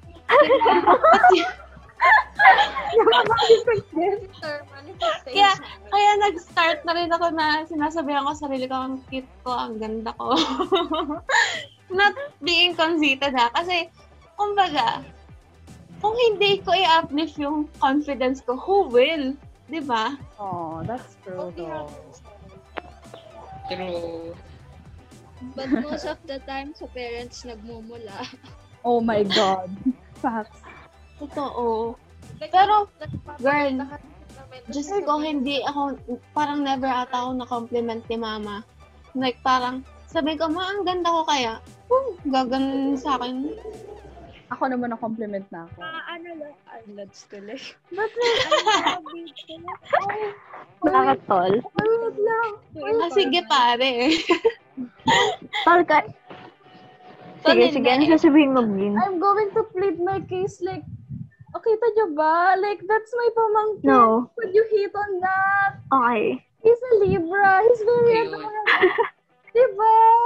ano, magpapakitaan na ba tayo ng pamangkin dito? Oh, look. Look at him. He's so innocent. Lahat naman ng bata, Gwyn. yeah, but Ginantra. going to grow up wonderfully. I'm going to be by... Ayun, wait lang. Oh my God. Na-stray na tayo from our topic. My God. Ah... We're slacking. yeah. Oh my God. What? So ito, very controversial. Kanina pa nating ini ini ini ini ini Ini Iniisip. Iniisip. At Iniisip. saka, oh, ini ini initiate natin ang conversation na ito. What is your stand on abortion? Are you pro-life or are you pro-choice? So background lang pro-life is you mean life is like, you know, Nabubuhayan mo. everything should be alive. Everything should be alive. And pro-choice is like you're open to you know, abortion and then, you know, giving choices to everyone so that ano nga, yun nga, pro-choice. You would respect other people's choices. Let's start with you, Danny Ray. Are you you stand on abortion on, uh, and are you pro-life or pro? Pro-life ako and hindi ako agad sa abortion. Kasi I feel ko mayroon pang ibang bagay na pwede nating gawin bago tayo mag-resort sa abortion. Yung sex education nga, dapat pa natin mas pagtuunan ng pansin. And I believe kapag na, na-strengthen pa yun sa atin, sa bansa natin, siguro hindi naman natin kailangan mag-resort mag-resort sa abortion. Kasi hindi ako naniniwala na tama yun. Kasi may karapatan naman lahat ng bata na mabuhay eh. Regardless of ano yung rason kung ba't siya na-create ng mga magulang. Okay, yung mga That's pro-choice. Yun na. Okay. Sige, may tatanong ako sa'yo, Danny. What if na-rape yung babae? Tapos, na, nagbunga. Anong stand mo doon? And the Um, mother wants an abortion. Oo. And the mother wants to abort the child. Actually, ang hirap ng tanong. I know, I know. Depende siya, niya. actually. So, Depende sa situation. Para bang labanan ng ano, ng prinsip, prinsipyo at moralidad din. Parang ganun. Wala ka na bang i-add? Medyo Wala na, wala yun. naman akong i-add sa kanya. Ah, okay. Kuya Tristan, how about you? What's your stand? Ako naman, uh, pro ako sa abortion. Yung choice. Choice. Uh, oh, for me, abortion is okay. Not because yes, mo mawawalan ka ng moralidad or mawawalan na ng respeto sa'yo. But we have this called poverty. And one of its factors is overpopulation. Kung hindi mo kaya bumuhay ng anak, kung hindi mo kayang bumuhay ng isang bata na maayos, then why would you still bear the child? Diba? We have a lot of consequences. And also the if ikaw mismo, kung ikaw mismo sa sarili mo, hindi mo tanggap yung anak at hindi mo kayang buhayin, then why would you bear the child? Ba't may ipapanganak kung alam mo mahihirap?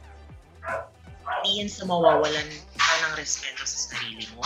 It's not na makakapatay ka ng tao. It's not na mawawalan ka ng moralidad. Aanhin mo yun. Aanhin mo yung image mo kung naghihirap ka.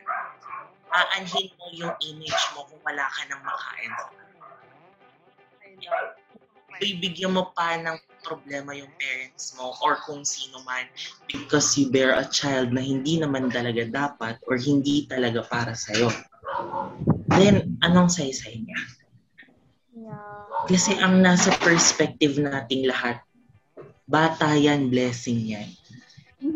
Ang dami nating rason kung bakit tayo magpapa-abort. ba? And that is, and that should, ah, ano, the government should uh, consider those kinds of factors. Kasi talagang mahirap siya para sa bansa natin. Especially our country is overpopulated. So yun yung stand ko para dun sa abortion. Agree all the way ako. Agad. Agree all the way. Danny, do you have any questions for our guest? Oo nga. Dani Ray, nag-away kayo. Joke!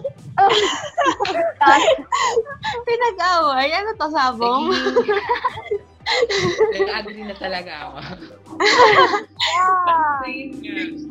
Nga, pero hindi naman na nakakahirap mabuhay sa bansa natin. Lang. Akala ko hirap lang mabuhay. Kasi tingnan natin yung sa pamilya pa lang. Halimbawa, magluluto ka ng sinigang. Pag magluluto ka ng sinigang, magkano lang yung pera na magagastos mo? Yung aabutin na siya ng 500, ganon. Tapos hindi pa natin sure kung pang ila- kung ilang servings yon yung sinigang na yon. Tapos, kung ibabase natin yun sa sweldo ng nating mga Pilipino, hindi talaga siya ganun ka-ideal. Parang kasi nasasanay na tayo sa word na mahirap. Pero dapat naman, ano, may karapatan lahat ng tao na lahat ng pamilya na magkaroon ng decent na pamumuhay. And kung yung bata mabubuhay dito sa mundo ng ganon, eh di lalo na siya mahihirapan. Yeah. So, hindi kami agree with abortion. Yeah. Wait, hindi hindi hindi talaga yung intention, hindi yun yung intention ng podcast natin na makapag-change ng opinion agad-agad. Pero I mean, Danny Ray, I was on the same Gradually. Hindi. Same. I was on the same boat last year. Last year, ano, I was pro-life kasi everyone deserves life. Na ang ang ang ang, ang reasoning ka pa if you don't want the the child, you can just like put it like for ano in For adoption. yun, for adoption, when in fact, hindi ko na-realize na even adoption homes are having problems na din naman kasi nga overpopulated. And then, only recently, I came to the conclusion na, okay, pro-choice na lang. Kasi, like, being born to this world and then you're already suffering poverty and then you you are from Who's already suffering though. Oo. Your parents are suffering and then they're gonna call you a suffering. Like, it's just not worth it. The amount of the amount of anxiety and depression you're going to carry And for the the energy that Oh, you yeah. are going to, to, to exert. Grabe. It's it's so not it's so not worth it. Like just just die. Oh my god. just die. Abel, you You're muted, baby. Oh, ano yun? I know you're Oh, you're What's your stand? your stand. Like anything to add? pwede bang, pwede bang pass? Bakit? Nalapag na ba namin lahat? Wala muna ako. Wala muna ako. Wala. I mean, yeah. I I decide not to not to say my thoughts kasi very distorted pa siya. Yeah. Walang coherence, so baka mamaya nag-agree na ako tapos mamaya hindi.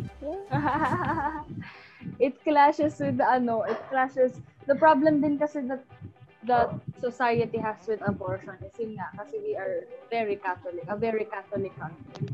We're the only country after Vatican na hindi pa nakakapag-legalize ng divorce. Which is also a Kasi problem. parang it's okay to kill a person. Oo, yun daw. I mean, a fetus, ganun. Oh yeah, but yun They nga. say. Oo.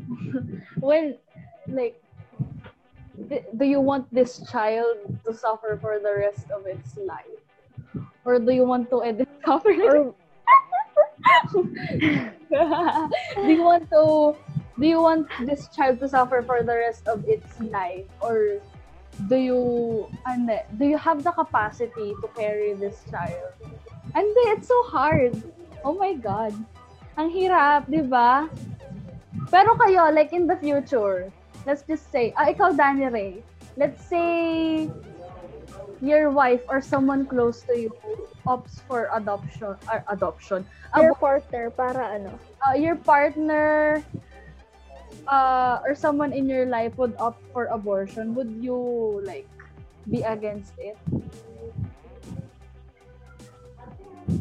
Or if you or or kung alam mong nagsa-struggle sila, will you help them? Like, for example, iset natin yung ano, yung situation. You have a friend na gusto magpa-abort, but na they want to keep the child but at the same time they don't have the capacity to like make let it live let it live so will you will you be willing to help them or will you just suggest abortion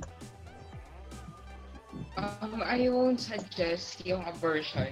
Nasa sa kanila na yun. Decision nila yun. And me as a friend, um, hindi ko itatry na i-convince sila dun sa pananiniwalaan ko regarding sa abortion. Um, kung ano yung gusto nilang gawin, then so be it. Kasi buhay naman nila yun. And another And life. I'm, ano na, love ko dun. Oo. I think kasi magiging overboard na kapag nag ano nag-advise ka ng ganun. Kasi sometimes Yeah. they will Abort they ka. can find it they can find it very offensive. Oh, yeah.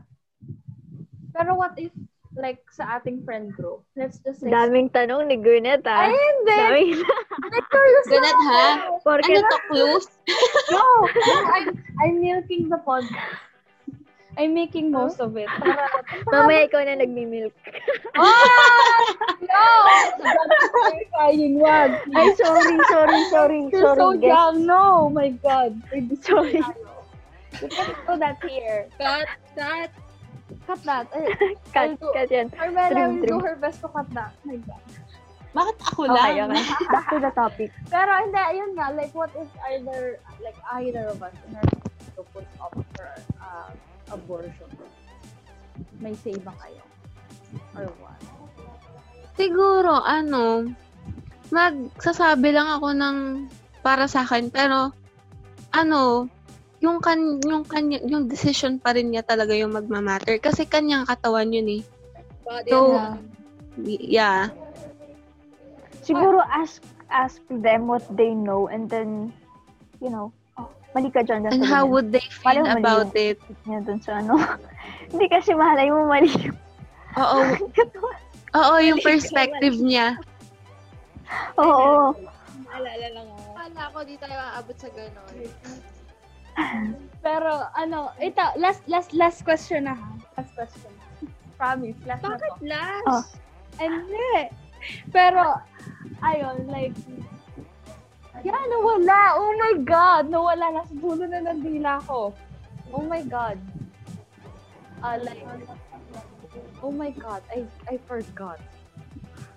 So, Yung ano muna? Monica rin, oh. Ha? Ikaw, Kari, may question ka ba? Naka-ring light pa yan. Sana all. After the ring Ang light. professional naman ang set mo. Hindi, hindi, hindi, hindi. Hindi kasi. Ano kasi yan? Ayun, naalala ko na. Hindi. Mm. Uh, Ayun, naalala I ko have na. a relevant case to discuss lang. Buntis ka? Sorry. Hindi mo na lang. Oo, ano ba? Teka, okay, so yun na. Naalala mo yan, soju. Naalala, teka lang, ayun, naalala ko na, naalala ko na. Ah, do you think, okay. Like, for example, me, do you think men have a say on abortion? Like, stand lang, or mag-boyfriend, or mag-girlfriend? Do you think they have, like, the, like, if the girl wants to abort, do you think the man has a say on it? For me, kapag ONS, uh, uh, Ako ano, you don't kasi have a there's say. a law, data privacy law, na Yeah. talagang nakadepende sa babae kung ano yung yung magiging decision niya para sa sarili niya. So, ayun, Goodness, if you're married. walang say ang eh kung married, Mm. feeling ko may say din yung lalaki, pero mas ma- mas mapapakinggan kasi yung babae kasi katawan nila yun. eh. Oh, yeah. Sila yung maghihirap, sila yung magdadala ng bata. Abortion So, very painful, I heard. at saka sa I first heard. first month ng bata or years pala, ang ba- sa babae talaga nakadepende Oo. ang bata. So, ayun. First three months of the child is up to the woman. Like, Actually, kapag nagkasakit three years yon Parang 3 three to 5 years ata, if I'm not Oh, wow. mistaken. Ikaw, Danny Ray, if that's the thing. I agree with Carmela doon sa sinabi niya. Oh, yeah. Kasi, yun nga, kung sa case na yun, um, parang wala talagang tawag dito, intimacy sa nangyari, sa nangyaring yun. So, yun, agree ako doon sa sinabi ni Carmela. Okay. Oh, can my I God. discuss it now? Ano, ano yun? Ano yun, Karel? Sige, sige. Oo nga, sige. Ako may hanapin lang din na Ano, ano? tungkol dun. May hanapin akong yung information sa data privacy para mabasa niyo rin. So, sige, go on. This is, ano, this is a viral thread kasi. Let's just hit her, uh, the user hid her identity in the name of Strange Love. Bale, Salome Strange Love.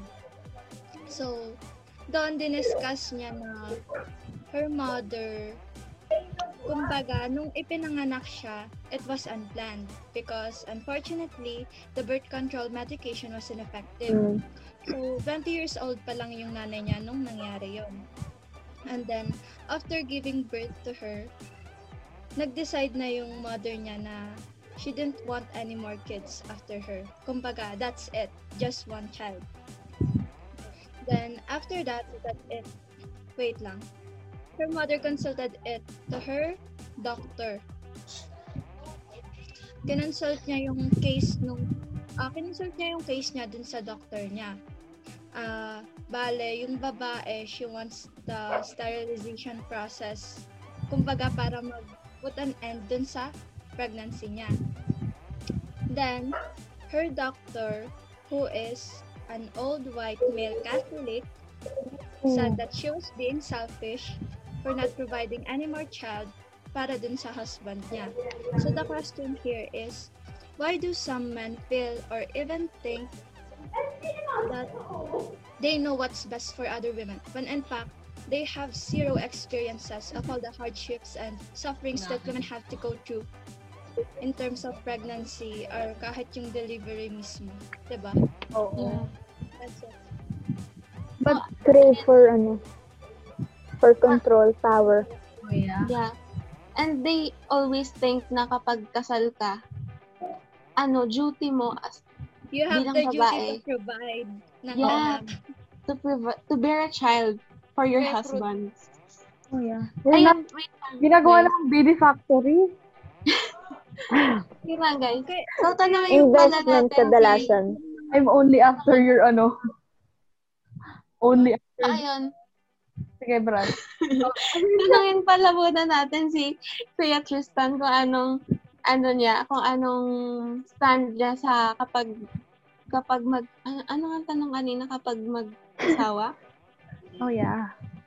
Kapag mag-asawa kayo, tapos what if uh, inope ng babae na i-abort yung baby niyo? What kung may say ba May yung say ang lalaki? lalaki. Oh, yeah. Ayun, Kuya Tristan. Kung ano yung say ng lalaki. Kung kung may say yung lalaki, kung gustong i- ipa-abort nung asawa niya yung yung baby.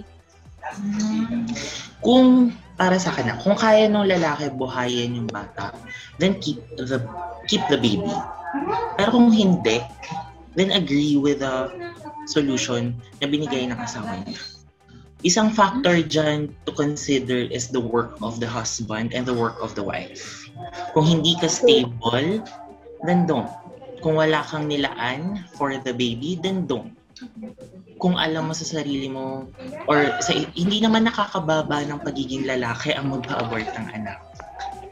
Kung hindi mo kaya, yun, na, yun, yun lang yun. Abortion is just circling around the thought na kung hindi mo kaya bumuhay ng isang anak, then don't. Kung accident man yan nangyari or intentional, kung hindi talaga kaya, huwag talaga. Kasi, ang mangyayari, hindi mo lang buhay yung magugulo, kundi pati yung buhay ng bata. And I read, read this somewhere on Hindi choice ng bata ang mabuhay. Oh my God, yes. The parents' decision. So if, if your choice will affect the child in a negative way, then kasalanan yan ng parents. Hindi mo yun kasalanan. You deserve a good life from the very beginning. If hindi mo yun makukuha from your parents, then it's their fault, not yours. So yun yung stand na dapat mamulat tayo sa realidad na kung anong meron tayo. So yun yung stand ko talaga. Yeah, I love God, I love it. Isipin niyo yun na simula pa lang sa una, lahat nakadepende sa magulang yung desisyon when Yeah. Kaya in the first place, dapat ano eh, yung Lagi married sana- couples, bago sila, sige, go on. Sige, Riabel, ikaw muna. Hindi, ayun. Kapag bago mag ah, ikasal yung dalawang tao, dapat, ano muna, like, train wreck of thoughts. Sige, go on, Jade. Or all drained. yung, yung akin kasi ano, sana bago magdesisyon, lalo na kapag nakakapag-isip din yung bata, bago magdesisyon sa isang bagay, tanongin din yung bata kung okay lang sa kanya yung gagawin nila or nangyayari. Oh my God. Anak, okay lang ba? Lang ba binyagan kita? Anak, okay lang ba gumawa kami ng bagong kapatid na? Imagine the conversation. Paano pa? Hindi, eh, yung ano lang, kapag, kumbaga kung kapag may capacity na na makapag-decide yung bata para sa sarili niya. Like, another, yung early teens, teen, teen ages, ganun. Parang 13, ganun. Girl, yun nga, again, it's not as if parents want like a huge age gap sa anak nila. Gusto nila magkasunod yan. That's like a common practice. Common practice here in the Philippines. Well, practice. I guess it's common nga dito sa Pilipinas kasi nga ang gusto nila is magkasunod ang bata para, you know, habang bata pa sila, you know, they can, you know, you know, you know what I mean? Ah, okay. No, say what you mean. No, girl, there, there should, ah, sige, go. Pero yun nga, I mean, ikaw ba, Abel, Yeah. What would you do? ano, regarding what? Huh, you were Ay, asking yung me. tanong mo kanina. Hindi, wala. Oh, about you, Abel, sabi mo. Ano, ano? What yung about train- me? Yung train of thoughts mo kanina, ituloy mo na. Oo, yun. Nawala na din. Oh, gulat ano siya. Nagbabuffering pa din. Ayun. Ayun. Sa ano, Sige, oh. sa married couples, dapat um, sila ay, In the right mind. yeah, yeah, like my test and stuff like Oh, that na, uh, na, Are you ready to be para- yeah, Yeah, are you ready to raise a family? Uh, Oo. if you would raise a family, ganun. Yeah. Ka kayo ba? Ako, ano lang, i-add ko lang sa sinabi ko kanina, yung Data Privacy Act ba yun? So, ayun. Usually, as secondary lang, kinoconsider yung approval ng father. Yung legal reasoning dito ay based sa, sa woman's right to privacy sa kanyang medical decisions. And the fact that the mother is more directly affected by pregnancy given the fact na katawan niya yun and siya yung nagka-conceive. Tapos, ito pa yung sa medical ethics, conf- confidentiality is viewed as a duty of a physician. So if the mother w- went to a physician to abort, they would only attend to the concerns of the mother. The, the physicians can encourage the mother to consult first with close cons- constituents such as husband or father of fetus, but ultimately it's the patient's autonomy that will rule over. So ayun. Yun lang naman, binasa ko lang naman yung yung sinabi ko dati, dahil diniscuss din namin to doon sa sa ano namin eh, sa doon, basta yun. oh, may idadagdag pa ba kayo? Wala. Ako, I have nothing to say. Ayan, go Riobel. Go ahead. Wala. Nothing. Nothing to say. How about you, Janelle? Na, Ano? na, na-disconnect siguro. Ah, okay. Okay. So, proceed tayo. Grabe, mahaba pa to ng, ng slide. What? No, we have we have four more questions. Four more, four more. Oh, Iba dito na si Skip kasi nadidiscuss siya ng ano, nadidiscuss na natin siya without even na. No! totoo. Akala ko last question No! ito. We're Antok na ako. We're gonna milk everything. Okay, Okay, go. drawing pa ako. Charot. Wow. game. So, Sa PE. So, ito. What actions, so this is still in line with body autonomy and indecency. So, sa tingin nyo, what actions do you think are should or should be named indecent? Kasi this, Hmm. naisip ko tong question na to after ano, nung sinabi ni Karil last time, nung nagdi-discuss pa lang tayo nito. Yung sinabi niya about yung nakasuot lang ng bra, nagpunta ng simbahan. Like, sa tingin nyo, what actions do you think are indecent? Our What guess? constitutes indecency? It's so, it's so deep, di ba? Dahil mainit kasi sa Pilipinas. Lang nang naka, Totoo, totoo. eh, nagpunta lang ng nakabra. I mean, Para tuloy, ano, na- naalala ko yung TikTok na, yung son, nalagyan niya ng mukha na, Hey, Philippines! Parang ganun.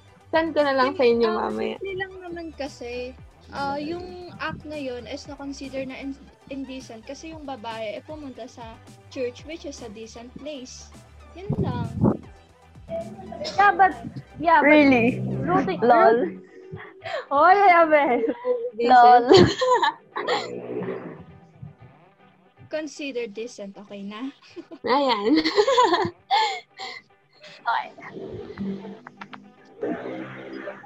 Oh my God, ayoko. Be answered ba yan by guest? Oh, yeah. Sige. yung guess muna. Oh, so, yeah. kay, kay, kay Kuya Tristan muna tayo. Wait, ano ulit? Ano ulit yung question? Kung, Ano, what actions do you think po are indecent? Ah, what are the actions na indecent? Well, sa lahat ng pupuntahan nating lugar, they have rules and regulations. They have uh, standards to uphold. Meron sila nitong borderline kung saan dapat mong sundin. Now, if yun yung, yun yung, doon napapasok yung pagiging indecent mo. Kung hinilabag mo yung isang, for example, ah, for example, mm, pumasok ka sa isang high-class restaurant. Actually, you ha- you guys have any idea naman kung ano yung high-class restaurant, diba? High-class na naka-suit, naka, naka ano talaga, naka-leather. Now, pag pag pumunta ka doon ng naka-rubber shoes, you actually failed to be decent. Since yun yung et yun yung etiquette na meron, yung, yung restaurant na yan.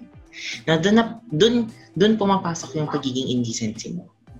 Na you nilalabag mo yung dapat na sinusunod. Diba?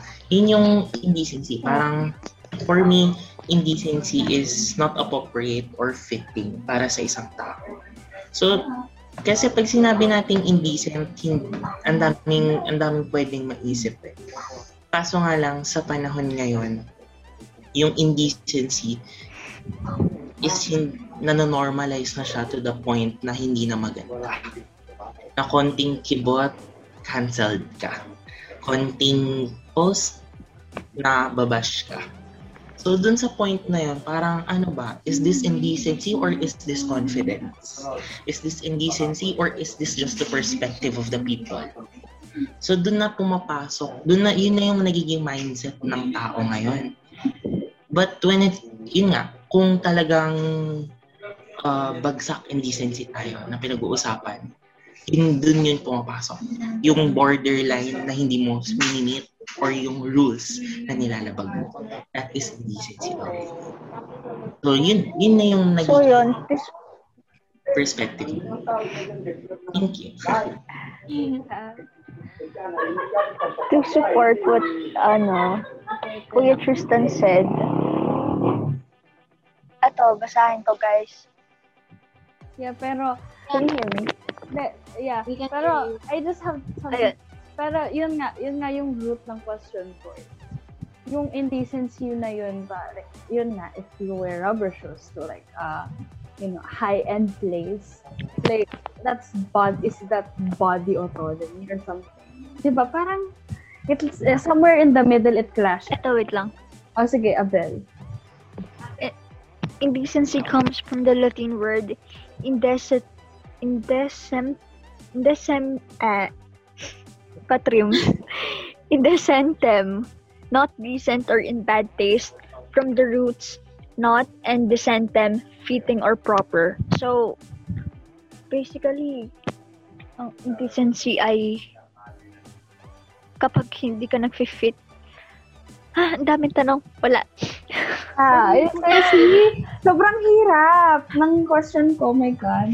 Kakatapos pa kasi lang. rin, ano, depende rin kasi siya sa tao. Yung perspective ng tao. Oh, what is proper? What is Dapat pala sa moral to, Lord. is- Actually, parang expound pa natin to sa next natin to episode. sa last episode. Grabe. Jump pack Okay. episode 3. Matutuloy pa kaya ang Condiment Podcast? Magkakaalaman. Pero, ayun, let's, Mga besties. let's talk about yung cancel culture here in the Philippines. Like, yung Sige. mention ni Kuya Tres. Ay, si Danny Ray, di pa natin Ayun! natatanong. Sorry! Manny Ray, what, do, what actions do you think are indecent? Ah, for me, walang actions na indecent. Um, yun nga, yung sabi ko nung last, yung in- indecency. It only exists on the minds of other people. And kung maging indecent ka man sa paningin ng iba, it's out of your control. And it's your choice if you will try to do things in order for you to not to be called indecent. That's That all? Okay. Yun. So, ay, ano yung gunet? Ha? Yung itatanong mo pa. Ay, ayun, yun ang wala. Ayun sa cancel culture. Ayun, cancel culture here in the Philippines. Yun nga. Yung mention ni Kuya about cancel. Kasi, mas- yun, yun yung maging problem ko din sa, yung, ano bang discussion? Sa trends and issues natin, yung kung paano daw natin i-handle ang police. Ang alin? Ang police. Abuli. online bullying or cyberbullying. Basta yun ang topic natin sa and issues yata. Regarding cyberbullying. Ah, okay. Where, like, it's so, parang it, it's, it's so toxic naman that we're going to uh, make this one action ruin someone's entire life. Kasi parang yung actions kasi na gusto i-pers- na parang i-pursue nung dun sa sa trends and issues natin is parang gusto na lang sirain ang buhay nito. Like, Pwedeng maging kasalanan mo, tapos yung actions ng tao ay wala na sa sa kamay. It's out of your control. oo. So, Pero- para bang nagka-clash siya in the middle. Yeah, oo. Pero kasi, yung ang, ang, pa, ang problem ko kasi doon is, ang problem ko kasi doon is parang they don't give a chance on this person na. Kasi, like, they did something wrong. Like, may nagawa lang silang mali. Like, oh, cancel. This person, report them to the authorities, ruin their life. Bawal na, ganon. Di, kasi yung ganon yung ano, ganon Ay. yung narration ng pagkakasa, pag, nung, pag, nung pagkakadiscuss nung how to take action ng cyberbullying. What do Ako, you... ito, yung ano, yung recent na, na, ang tawag dito, na balita, yung sa Jollibee, Oh. yung towel sa Jollibee. Ah, okay. Ah, oh my God. Yeah. Yeah. So, di ba nareklamo? Nareklamo nung, nung, nung customer, yung Jollibee sa Tulfo. Yeah. Tapos, they're, now, they're coming at the girl sa pag pagsusuplong sa Jollibee. Nilaglag ang Hindi ko Jollibee. gets. Oo. I mean, oh, parang ano, parang kasalanan ng babae na nagreklamo siya. Bakit ka pa nagreklamo ganun? Ang ano Na-cancel siya. ewan ko ba sa isip ng tao, ang weird nila. like, konting ibot mo lang, maya-maya, ano na, bakit may cancel, may cancel na mangyayari? Hindi kasi yung sa Jollibee issue, parang ang ano ron dun sa babae, ang ginagamit nilang thought dun na parang isang beses lang nagkamali. Yeah, eh paano kung may ano yun, may salmonella? Oo, oh, like, towel? The towel? Eh, towel? or bagong Ayun. virus. How do Yung you excited ka na sa Oo. chicken. Ilang ilang araw ka na nagka-crave. How do you expect this girl to eat towel? Tapos di, paano ka kakain ng towel, bread? Ano yun? Porket, hindi kasi siguro they want the bread. Yun, yun ang habol ng iba eh, sa Jollibee. Oo, bread. Oo. Kasi wala, gusto ko din ng balat eh. Oo. So, I like chicken fillet. So, ayun. Ano na? Dead air. Grabe, yung regarding nga sa cancel so wrong. Uy, baka mag- Cancel, cancel toxic. culture. Yeah, Down cancel, flat toxic.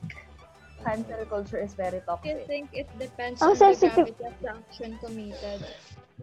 Ano, ano, ano? Oh. I Um, mean, some things cannot be corrected no matter Siguro ganun. Pero kasi sa sobrang petty na mga matters, eh, cancel, cancel. Mga crybabies, lol. Hindi ako gaslighter, ha?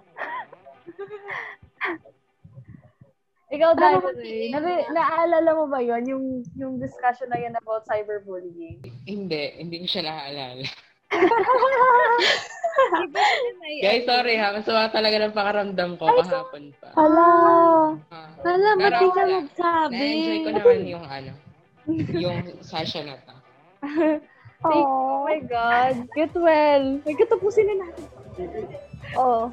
Ay, Oh, bilisan na natin. din naman. Ah, yeah, last question. Do you Okay, game. do you think too much freedom is bad? Anything too much is bad. Yeah. Yan. Welcome back, Hanel. Welcome back, Hanel. Sorry, na-lost connection ako eh. Medyo ay- ayos naman audio ko, no? Yeah, yeah. Yeah. It's fine. Ayun nga, do you think do you think too much freedom is bad? Ayo. Ano, hindi ka, hindi makapagsalita, hindi makapagsalita. Okay, let's ask our guest habang nag, nag tayo nag-iisip. okay, Kuya Tristan. Okay, so for me, too much freedom is always good. You know, as long as wala kang natatapakan na tao sa freedom na yon, as long as wala kang dinadamay na tao in a bad way sa freedom na yon, then freedom is always good. That's why, di ba, nasa pinakaunahan yan ng Bill of Rights, nasa, nandyan yan sa law ng Universal Declaration of Human Rights, na ang freedom is for everyone. We have laws to protect us in case na yung freedom na yun is sumobra. And paano ba nag apply yung law? It's kung meron kang natatapakan or meron kang nadadamay na ibang tao dun sa pinagagagawa mo. So yun yun. Walang limit ang freedom. Sa totoo lang. Walang borderline ang freedom. Nagkakaroon lang yan ng limit pag meron ka ng nadadamay na ibang tao sa bawat ginagawa. So freedom is always good. Too much freedom personally is really good. Kung feel mo malaya kang ginagawa lahat ng gusto mo na walang tinatapakan tao, then go. Walang masama doon. Yun yung karapatan nating lahat din. So, yun, ulitin ko, hanggat wala kang natatapakan tao, tuloy ka lang sa ginagawa. So, yun, yun yung stand ko sa freedom. Wow. Life lessons. Yeah. Life lessons to bring with. Parang sinabi lang ni Ma'am Jeno. She said, she mentioned that like when we were still in, I think E-Tech. Minention niya yun sa E-Tech. Hi, Ma'am Jeno. It's either E-Tech or Oo. or ano na, yung second sem. Ano nga yun? so, ayun. Ikaw, Danny Ray. How about you, Do Danny? you think too much freedom is bad? Um, fe- feel ko masama yung ano, yung sobrang freedom. Kasi kapag yung nangyari, there is a high tendency na magiging aggressive yung mga tao. Magiging compulsive sila masyado sa mga actions nila. Kumbaga, parang ipipilit nila lagi yung karapatan nila. Eh, hindi naman ganun yung reality natin ngayon. I mean, hindi naman masama na ipilit mo yung, na ipaglaban mo yung karapatan mo. Pero hindi lahat, sa lahat ng pagkakataon. Ganon. Yeah. La- lagi talagang ano, laging may madadehado, ganon. May matatalo, may mananalo. So, so I think hindi ganon kabuti. Yun. Freedom. As an Aquarius, Ako, anong sasabi mo? Ah, Karel! Kasi ano eh, sabi ng sabi sa horoscope, ano, treasure freedom so much. Karel! Hindi. As an Actually, Aquarius. I agree dun sa sagot ni Kuya Tristan but not on the part that freedom has no limitation. there's Kasi, no such as Aqua- absolute So freedom. Aquarius. So Aquarius. no, based on what he said kasi, as long as wala kang natatapakan na tao, di ba? So it means it has limitation. The limitation of my freedom is the limitation of your freedom is me. Ganun lang, di ba? It has limitation. Ako, Sa since Cancer. grade 9. Sa cancer. Feeling kasi Kuya Tristan, cancer din yun eh. Kuya. Ah, oo nga, hindi natin natanong. Or ano. Di mo natanong ang astrology. Cap 3 ako, Cap 3. Ah. Capricorn. Oh, Capricorn! Teka lang. Ah, wala tayong fire sign ngayon dito. Sino bang fire sign natin? Wala, wala tayong fire sign. I'm your resident Si John, June 13. Ano yun? Gemini. Ah, Gemini. So, ayun nga, since grade 9, na-discuss namin to sa religion. Wow. sa aming, ano, Christian Catholic living school. subject. Catholic. So, ayun. Parang nabanggit na ng teacher ko na there is no such thing as absolute freedom. Kasi there will always be limitations pagdating kapag kapag involved na ang ibang tao. So, ayun lang. I mean, I live. Ah, oh my God, freedom. It's such. Why is this world so tough? it's always men. Joke. The world is um, The world is problematic. The world should be cancelled. yeah. Oo, dapat It's i-cancel. actually the world. Ang problema yung mundo, like, oh my God, sino kaya? Nice opinion and freedom. So who's the Ria Bell, Janelle, how about you? As a Scorpio, your opinion and freedom. Freedom is being with the void, lol. Ah, Hindi, ano. Siguro lalo ka lang, ano. 'Di ba there's such a thing like lost in freedom. Like, sa sobrang dami mong options, hindi, like, alin ang pipiliin mo dyan, hindi mo na alam kung anong gagawin mo. At least, ayoko naman na nare-restrict, pero okay na rin yung may guide ka. astrology. Basta, like, kapag free, free, eh, eh, tama na. Hindi yan. Hindi na kaya. Hindi na kaya. Wala nang mapiga. Oh, you get the thought. Yeah. Okay, Janelle, how about you? Freedom. Disconnected siguro to. Janelle? Ganun. Kumare? Kumare. Mare. Kagalawang Anong hanas? Naintindihan niyo ba yung sinabi ko kanina, guys? Tawa na lang. Oo. Oh, oh, yeah. Tawa na lang, sasab- oo. sasabihin ko uli siya. Sasabihin ko uli siya. Sige, Sige, Baka sige. naman may, may ambag Ano, ako bago dito. Hindi, bago mag-end yung ano, parang i-summarize mo na lang yung napag-usapan mo. Hindi nila kita ang fight. yes. Oh my God. I dodged the bullet. Sige, last, ano, may question pa ba? Wala na. Wala na. Wala na. Wala, wala na. Hindi nila ako tata. Okay. Okay. So, that concludes. So that concludes our podcast. Oh my God. Nakatapos tayo ng episode. Magpasalamat ka na, Gwyn. Oo, magpasalamat nga. Kasi when we started early, tawa lang tayo ng tawa. Gosh, you're so embarrassing. You're so Kaya kay Danny Ray. embarrassing. oh my God. Go, Gwyn. Go Gwyn. Yeah, go Gwyn. My God. I'm so, my back hurts. Yes. Ang tanda na natin. We're, we're so old. My back hurts. I so Minor pa ako. Ay, oo. Ay, Hindi, ano talaga ako, 12 years old po ako. so yeah. Personal thoughts, guys. Personal thoughts. Let's start sa ating guest, Danny Ray. Any thoughts and, like, you know, any regards to the podcast, thoughts, you know, random thoughts lang. Yung parang in general, Oo, in general. Your conclusion or something. or do you want anything to say pa? Drinay natin ang guest natin. Sabi. Gisado eh. Doon sa kanina yun sa kung kaya control ba ng government yung body natin.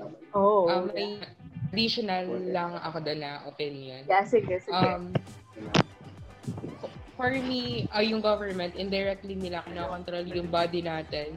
Hindi yun sa pananamit natin, kundi yun sa amount of work natin. oh. Kasi ngayon nga, di ba, ang hirap mabuhay dito sa bansa natin kasi sobrang mahal ang mga bilihin. So, you have no choice to than to work Overwork. hard. Harder than Yeah. usual, or than the required amount of work for you to have a food on the table. So, yun yung part na feel ko kinokontrol tayo ng government indirectly. See, there Nice was point, Danny. Hindi, hindi ko yun naisip. Yeah. We didn't think of that. nga my eh. God. At saka, ano, yun nga, Capitalism. yeah, yung part na yung mga tao pang talagang doble kayod, mga farmers, sila Yeah. pa yung laging na-oppress. Ay, what do Kaya- you say sa mga ano, sa mga sex workers? Annie? Ooh. Um, Last it's part of question. body autonomy, no? Oo, it's part of Yeah. body autonomy. Oh, let's ask our guest. Uy, nag-conclude na tayo. In conclusion na eh, tapos biglang may another Oo. question. Last question how, allegedly. Para kay Kasi- Danny kasi na-open niya yung ano na Oo nga pala, sige. Then, ask din natin si Kuya Tristan later after. Para, Sige, sige, sige, sige. Sa sex Granny. workers yun. Sa sex workers na. Tama ba? Oo, body autonomy and Um, hindi ko nakikita na mali yun. Yung, yung mga nag-work sa prostitution. Kasi, it's their body. yeah. Pati, Tama, hindi ka tama. naman masasaktan, di ba? Yeah. Oh. Hindi ka masasaktan. Oh. So, why do we have to invalidate that kind of work? Oh, eh, yeah. kung iyon yung kinabubuhay ng isang pamilya. And eh, hindi naman kasi lahat ng tao may pantay-pantay na na access sa education and it's not their choice. It's the Yeah. circumstances na pinagdadaanan nila. pero for me, On that note, guys, follow me sa aking OnlyFans. Oh De, my God. trim mo yan, Gwyn. No! Oh my God! Ano, kala ko, oh, kala ko nadamay mo rin ako. Na, pero, ayun nga, on that note, again, the problem with, yun nga, there's nothing wrong with being Yeah. a sex worker, but the problem is the men who engage in yeah, then yun how na, they are treated as Oo. sex workers. Yeah, how they perceive Body that, offers. ano, oh, kasi they, that job. they, Ang, I oh, mean, it's, like, us- the, the usual work naman, di ba, they use their body. So, it wouldn't hurt, like, to use your body for, ano, oh yeah. for, for doing that. Oo, like it's it's and I siguro nga dapat nga din we should really change the mindset regarding that kasi they also get raped, 'di ba? They also Yeah. experience violence and they don't want actually, di ba, ang daming story na mga bata walang choice. Oo. Parang pinagbebenta sila ng magulang nila kasi wala silang makain. Oo. Para bang, yun na rin, parang it all goes down sa sa yung abortion, kung pro-life or pro-choice ka Oh, rin. yeah.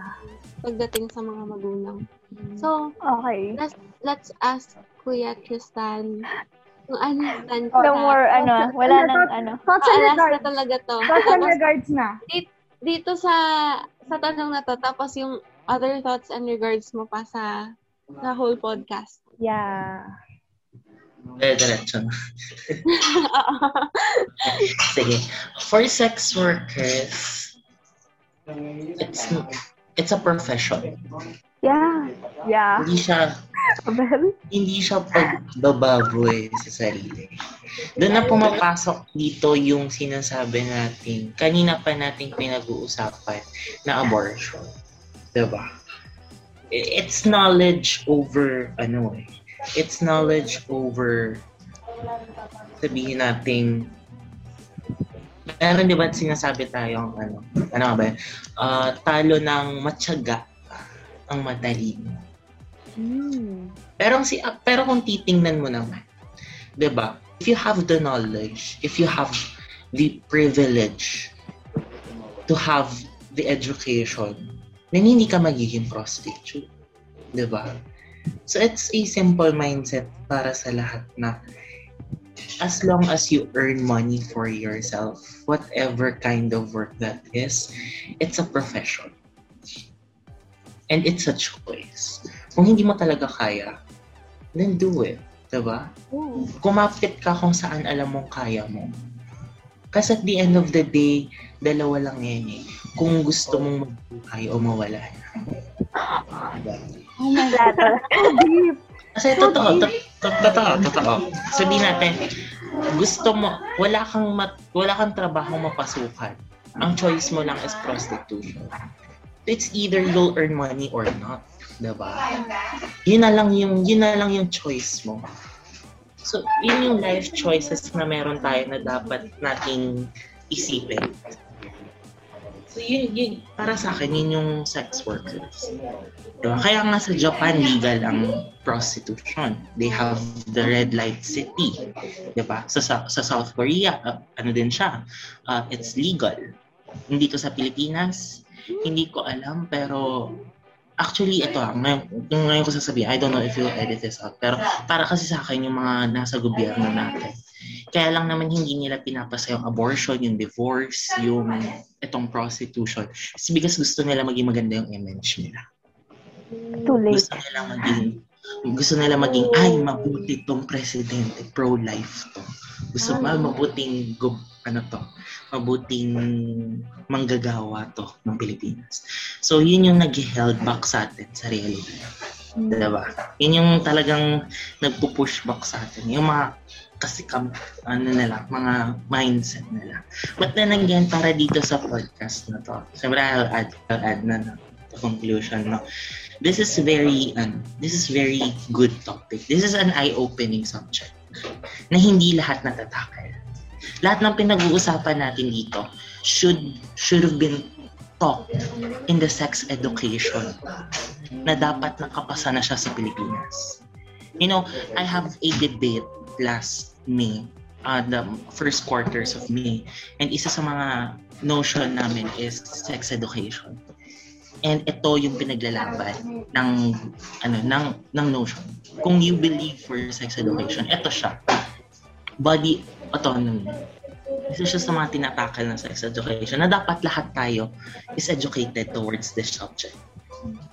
Kasi ang lagi nating naiisip, ah, sex education, ito ba yung kung paano ka makapag-sex, kung paano, anong dapat mo sa pag-sex. It's not all about that. It's all about the factors. Di ba? So, ito yung mga factors na pinag-uusapan natin ngayon. And this is a good way to convince the government or the DepEd to pass sex education. Diba?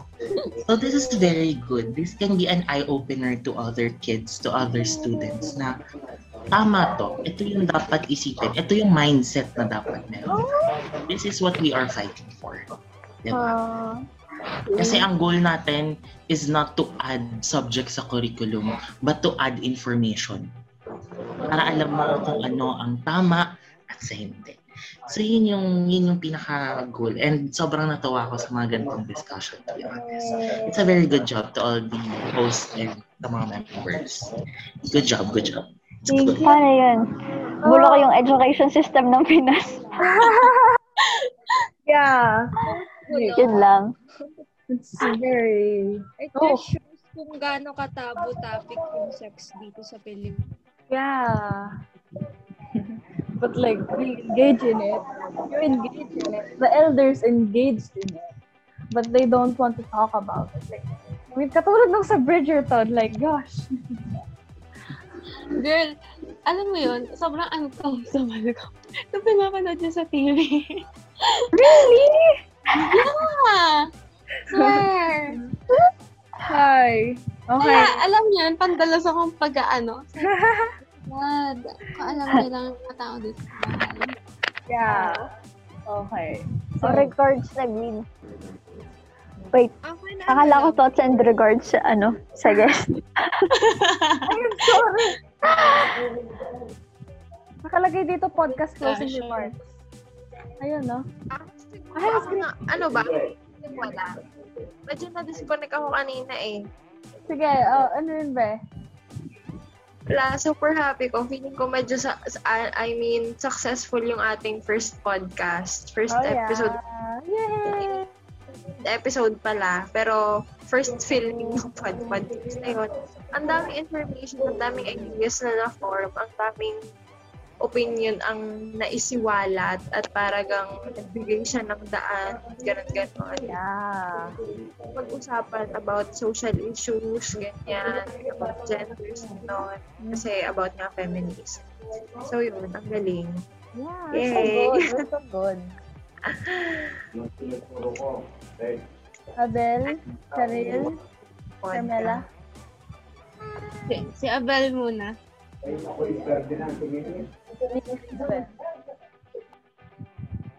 Or Karel. Kayong dalawa. Ano ba? Sino ba?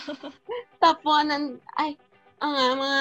oh, Yung magkakasunod, top 1, top 2. Sinong top 2? Karil, Mga grade ikaw. 11. Thoughts? Parang, Thoughts Go. lang siguro or more like ah thoughts nga. For the sex workers naman, Oh, these yeah. people choose not to listen to the society's comments or anybody's Oo. comments. Yeah. it wouldn't put foods on their table naman. Some some people are are just good on alam mo yun, blabbering things Yeah. without thinking kung ano yung pwede nilang magawa for these people. Like, for example, sa abortion. If someone said na, wag mong ipa-abort, ganyan, masama yan, it's not, uh, it's a sin, well, ano, labag yan sa kautusan ng Diyos. Alam mo yung mga sinasabi nilang ganun. But, when the baby is born, they wouldn't think twice about the baby's sake. Kung kamusta Oo. na, kung na mimit ba yung mga needs. So, yun lang, uh, some people are good on commenting on things without kumbaga walang action, more thoughts, more speak. Kaya nga yung abortion, I mean for all societal issues, may it be abortion, mental health, which is a complete irony being a subject of the talk since then. Pero ano yung nangyayari ngayon? No, di ba? Wala. I mean, parang mere talk lang siya Oo. for some people. It's not going to be put into action. Tayo ba? Are we all going to be all talk? It depends on our actions. Oh, yeah. After this, After this! This is an action. Oh, yeah. I mean, oo. Just talking about this, we're risking our lives. Wow. Dito po, dito. Pa- faceless na di- po, faceless na po. Ikaw, Brad. Wala nga. Blank. Blank lang utak mo. Imagining Mrs. Dang's reaction to this. Oh. Ha? Na, oh God, blankong-blanko na tayo. The conversation is this good, that's why. So, ayun. Feeling ko matutuwa si Mom. Yun na lang yung nasabi. Pero diba lang habang nagre-record tayo, parang feeling ko hindi na siya requirement eh. Parang wala, hindi ko man na naisip na we're requirement. doing, we're doing this for ourselves. As to express Oo. Oo. and to inform. I mean, nagustuhan din naman natin to, di ba? Talaga, Yeah. ko na ano eh, dahil hindi lang dahil para sa subject, dahil parang wala, ha, parang hobby na natin to, parang gusto na talaga natin itong gawin. Kahit dati Hindi lang pa. talaga matuloy-tuloy. Humanista talks, no? Oo. Oh, yeah. Finally, nab nabigyan ano na rin. So, Nagkaroon na rin tayo ng dahilan kung na ituloy to. so I guess, So, ayun. oh yeah. Si, si Abel. So, Bel, You. anything to say? Oh, she's already relaxed. Ano yun? Hindi mo nakita yung ano. No, I saw, I saw, but, but, I, don't worry, Karel, we'll blur the screen for you. Yeah, cut. Please cut. No, we'll, we'll blur it. I-blur na lang namin. Kasi Adi, ayun. Ayun, ikaw, Bel, thoughts? Wala nang thoughts? Thoughts saan? Regarding what happened, like the whole thing, uh, the whole episode. Good thoughts? pwede rin naman. Yeah. The bad ones. Um, para sa podcast na to, um, I think we covered a lot of, ano, a lot of area and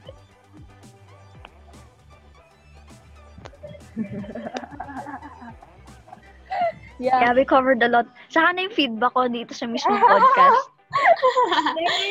At the end of, of the third episode, ano? Para mag para dito sa podcast. Yeah. I mean, kung if we're going to be intricate about the details, Grabe. So, ano, yun, may naisip ako. Ito Bukas na na. yun. Bukas na. Hindi, ito na pwede na ba Yung mag-leave ang ating mga guests? third ko. Wait lang. Wala ka lang. Wala lang. Ay, Pintayin niyo muna ako. Na kay Carmela. Sige. Sige, sige, sige. So, ayun, kasi parang nabanggit na rin naman eh na rin. Pero sabihin ko na rin, parang may masabi ako. so, ayun. Sige, ako rin. Ako sunod sa'yo, ah.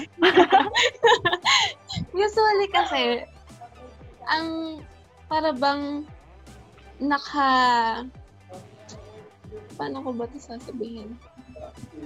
Para bang pag sinabi natin sex worker, parang ay ano, binebenta niya yung katawan niya. Ang sama naman ng Don't we all? klaseng ano. Yeah. Actually, gano'n naman talaga yung tingin ko dat dati.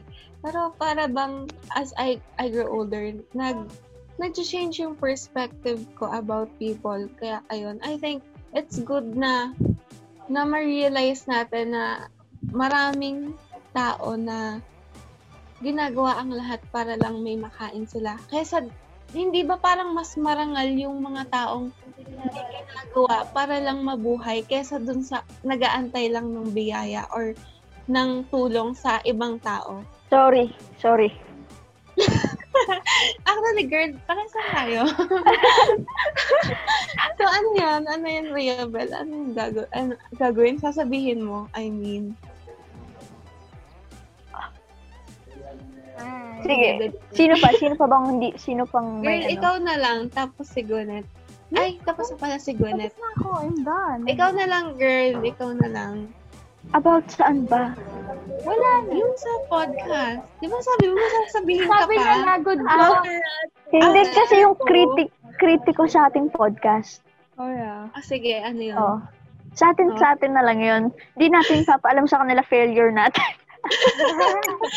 okay. After this, okay. Sige. So, yeah, is that it? So, I guess, ito na. Ito na ang katapusan ng ating episode 2. Thank you, besties, for tuning in with us and listening to our opinions. Thank you for your patience. Yeah. Thank you for Your your... time and everything. Oh, yeah. Yeah. And thank Especially you- to our guests. Yeah. Oh my God, thank you so much for Yeah. Giving us your time. time. Daniel, And sa lahat ng opinions and Daniel is information. not feeling well. thank you, get well. Yeah, oo nga pa. And Kuya Tristan who's Uy, busy, I well. guess. Thank you very much. Get well soon. Na-busy sila pero Kuya Tan, thanks. Yeah. Oh my God, thank you Uy, so much. thank you ng marami. Okay. So, that concludes the Pandemic Podcast. Thank you, besties. Bye! Bye! Episode.